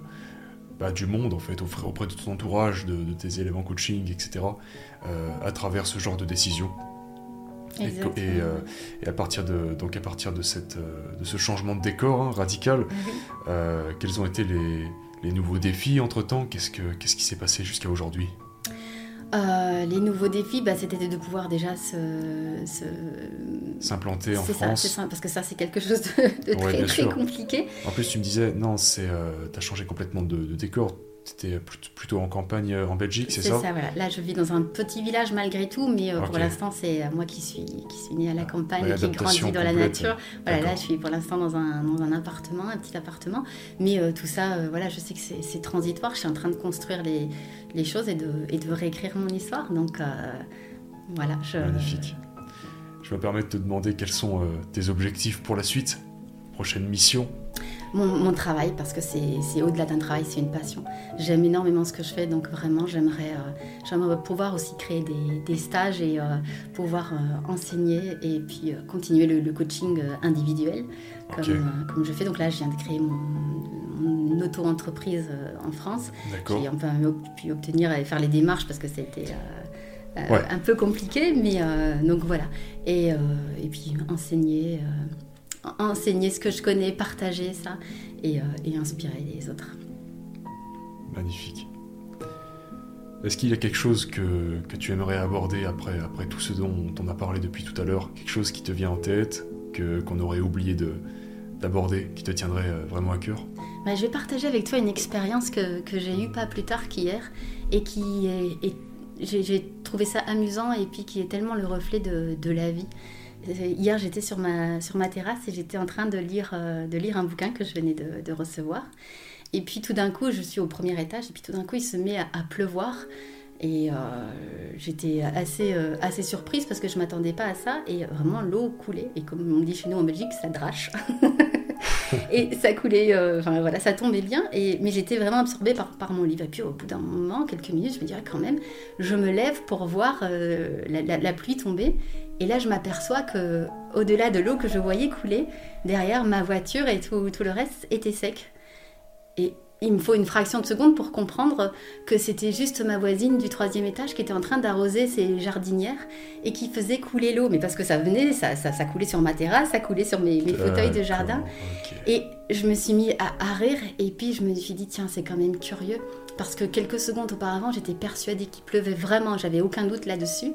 Mais à partir du moment où j'ai pris la décision de me lever et d'aller regarder plus loin, je me suis rendu compte que ma perception des choses dans l'instant, euh, elle était totalement différente de, ce qui se passait. Regarde à gauche, il fait grand soleil. Et, puis voilà, et, euh, et, je me suis dit, la vie c'est ça, c'est il faut toujours aller voir derrière, parce que derrière la pluie, euh, il y a il y a forcément quelque chose qui, qui, qui, se cache et que nos perceptions ne sont pas forcément, ne sont toujours qu'un angle de vue et que des angles de vue, il y en a des, des milliers, euh, voire plus encore. Infinité, bien sûr. Exactement. toutes les facettes. Exactement, c'est ça. Et que tout dépend toujours de l'angle de vue qu'on sur, sur, lequel on, on, regarde.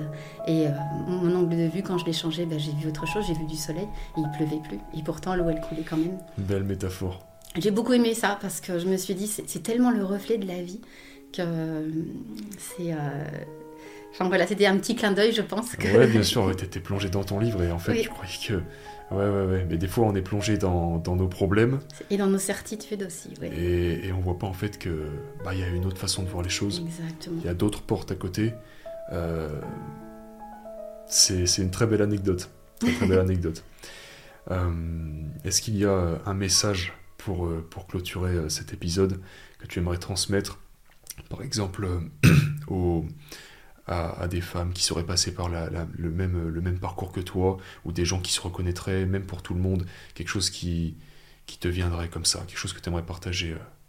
Moi, ce qu'il est important de, partager, et c'est pour ça que je suis là aujourd'hui, c'est euh, que dans la vie, rien n'est jamais euh, défini et qu'on est vraiment créateur de, notre vie à 100%, des bonnes choses comme des mauvaises. Et prendre la responsabilité à 100% de sa vie, c'est la base de tout.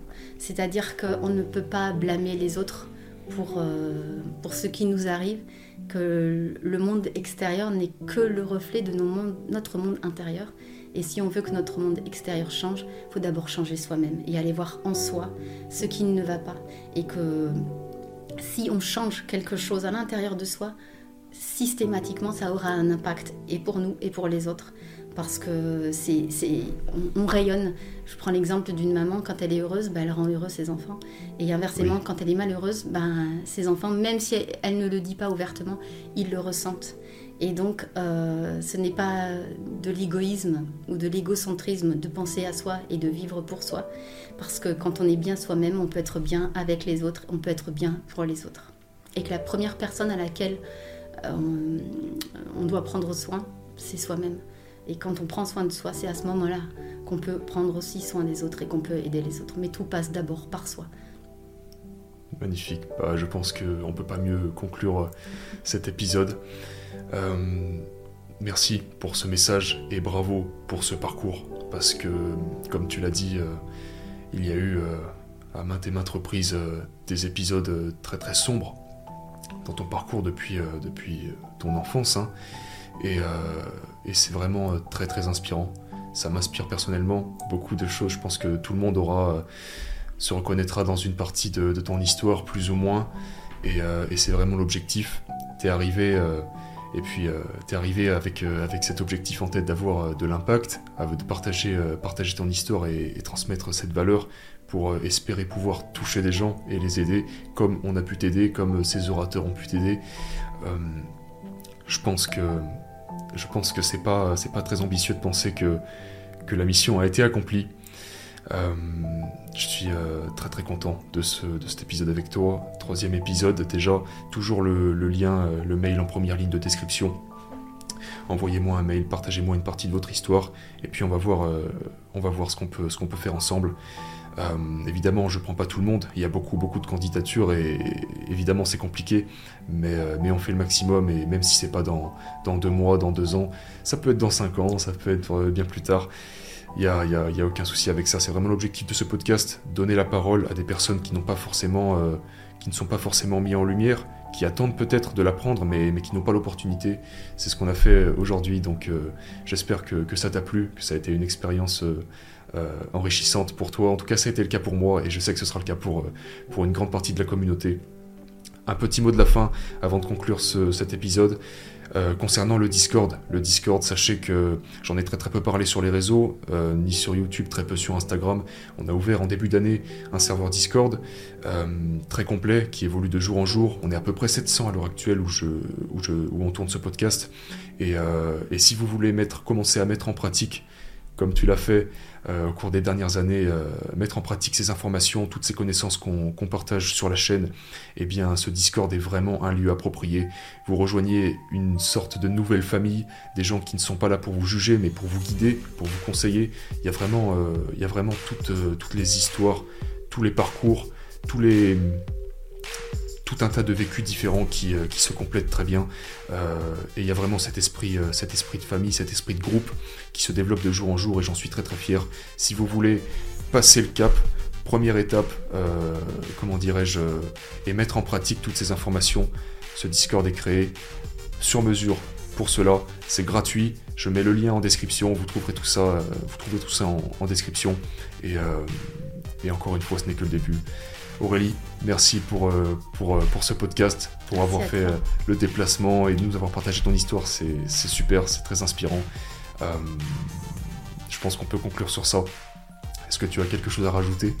Bah, moi, je tenais particulièrement à te remercier de m'avoir permis, donné l'occasion de, de, pouvoir partager ça.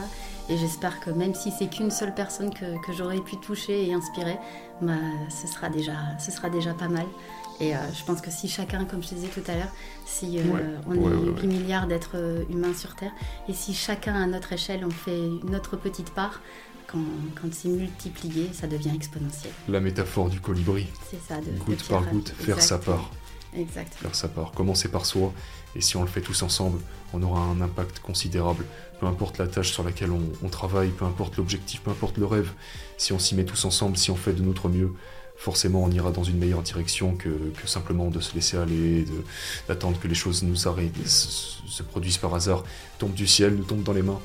Ça se passe pas comme ça, tu l'as prouvé à travers ton parcours et c'est une certitude, ça se voit, ça s'entend, ça se ressent dans ta voix et, sur ton visage.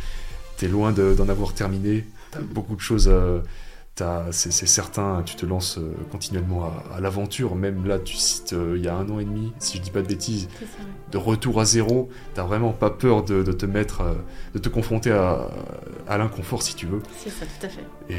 Et, encore une fois, je pense que c'est la racine de, de, toute grande réalisation. Oui, bah, devenons acteurs de nos vies et plus spectateurs. Parfait.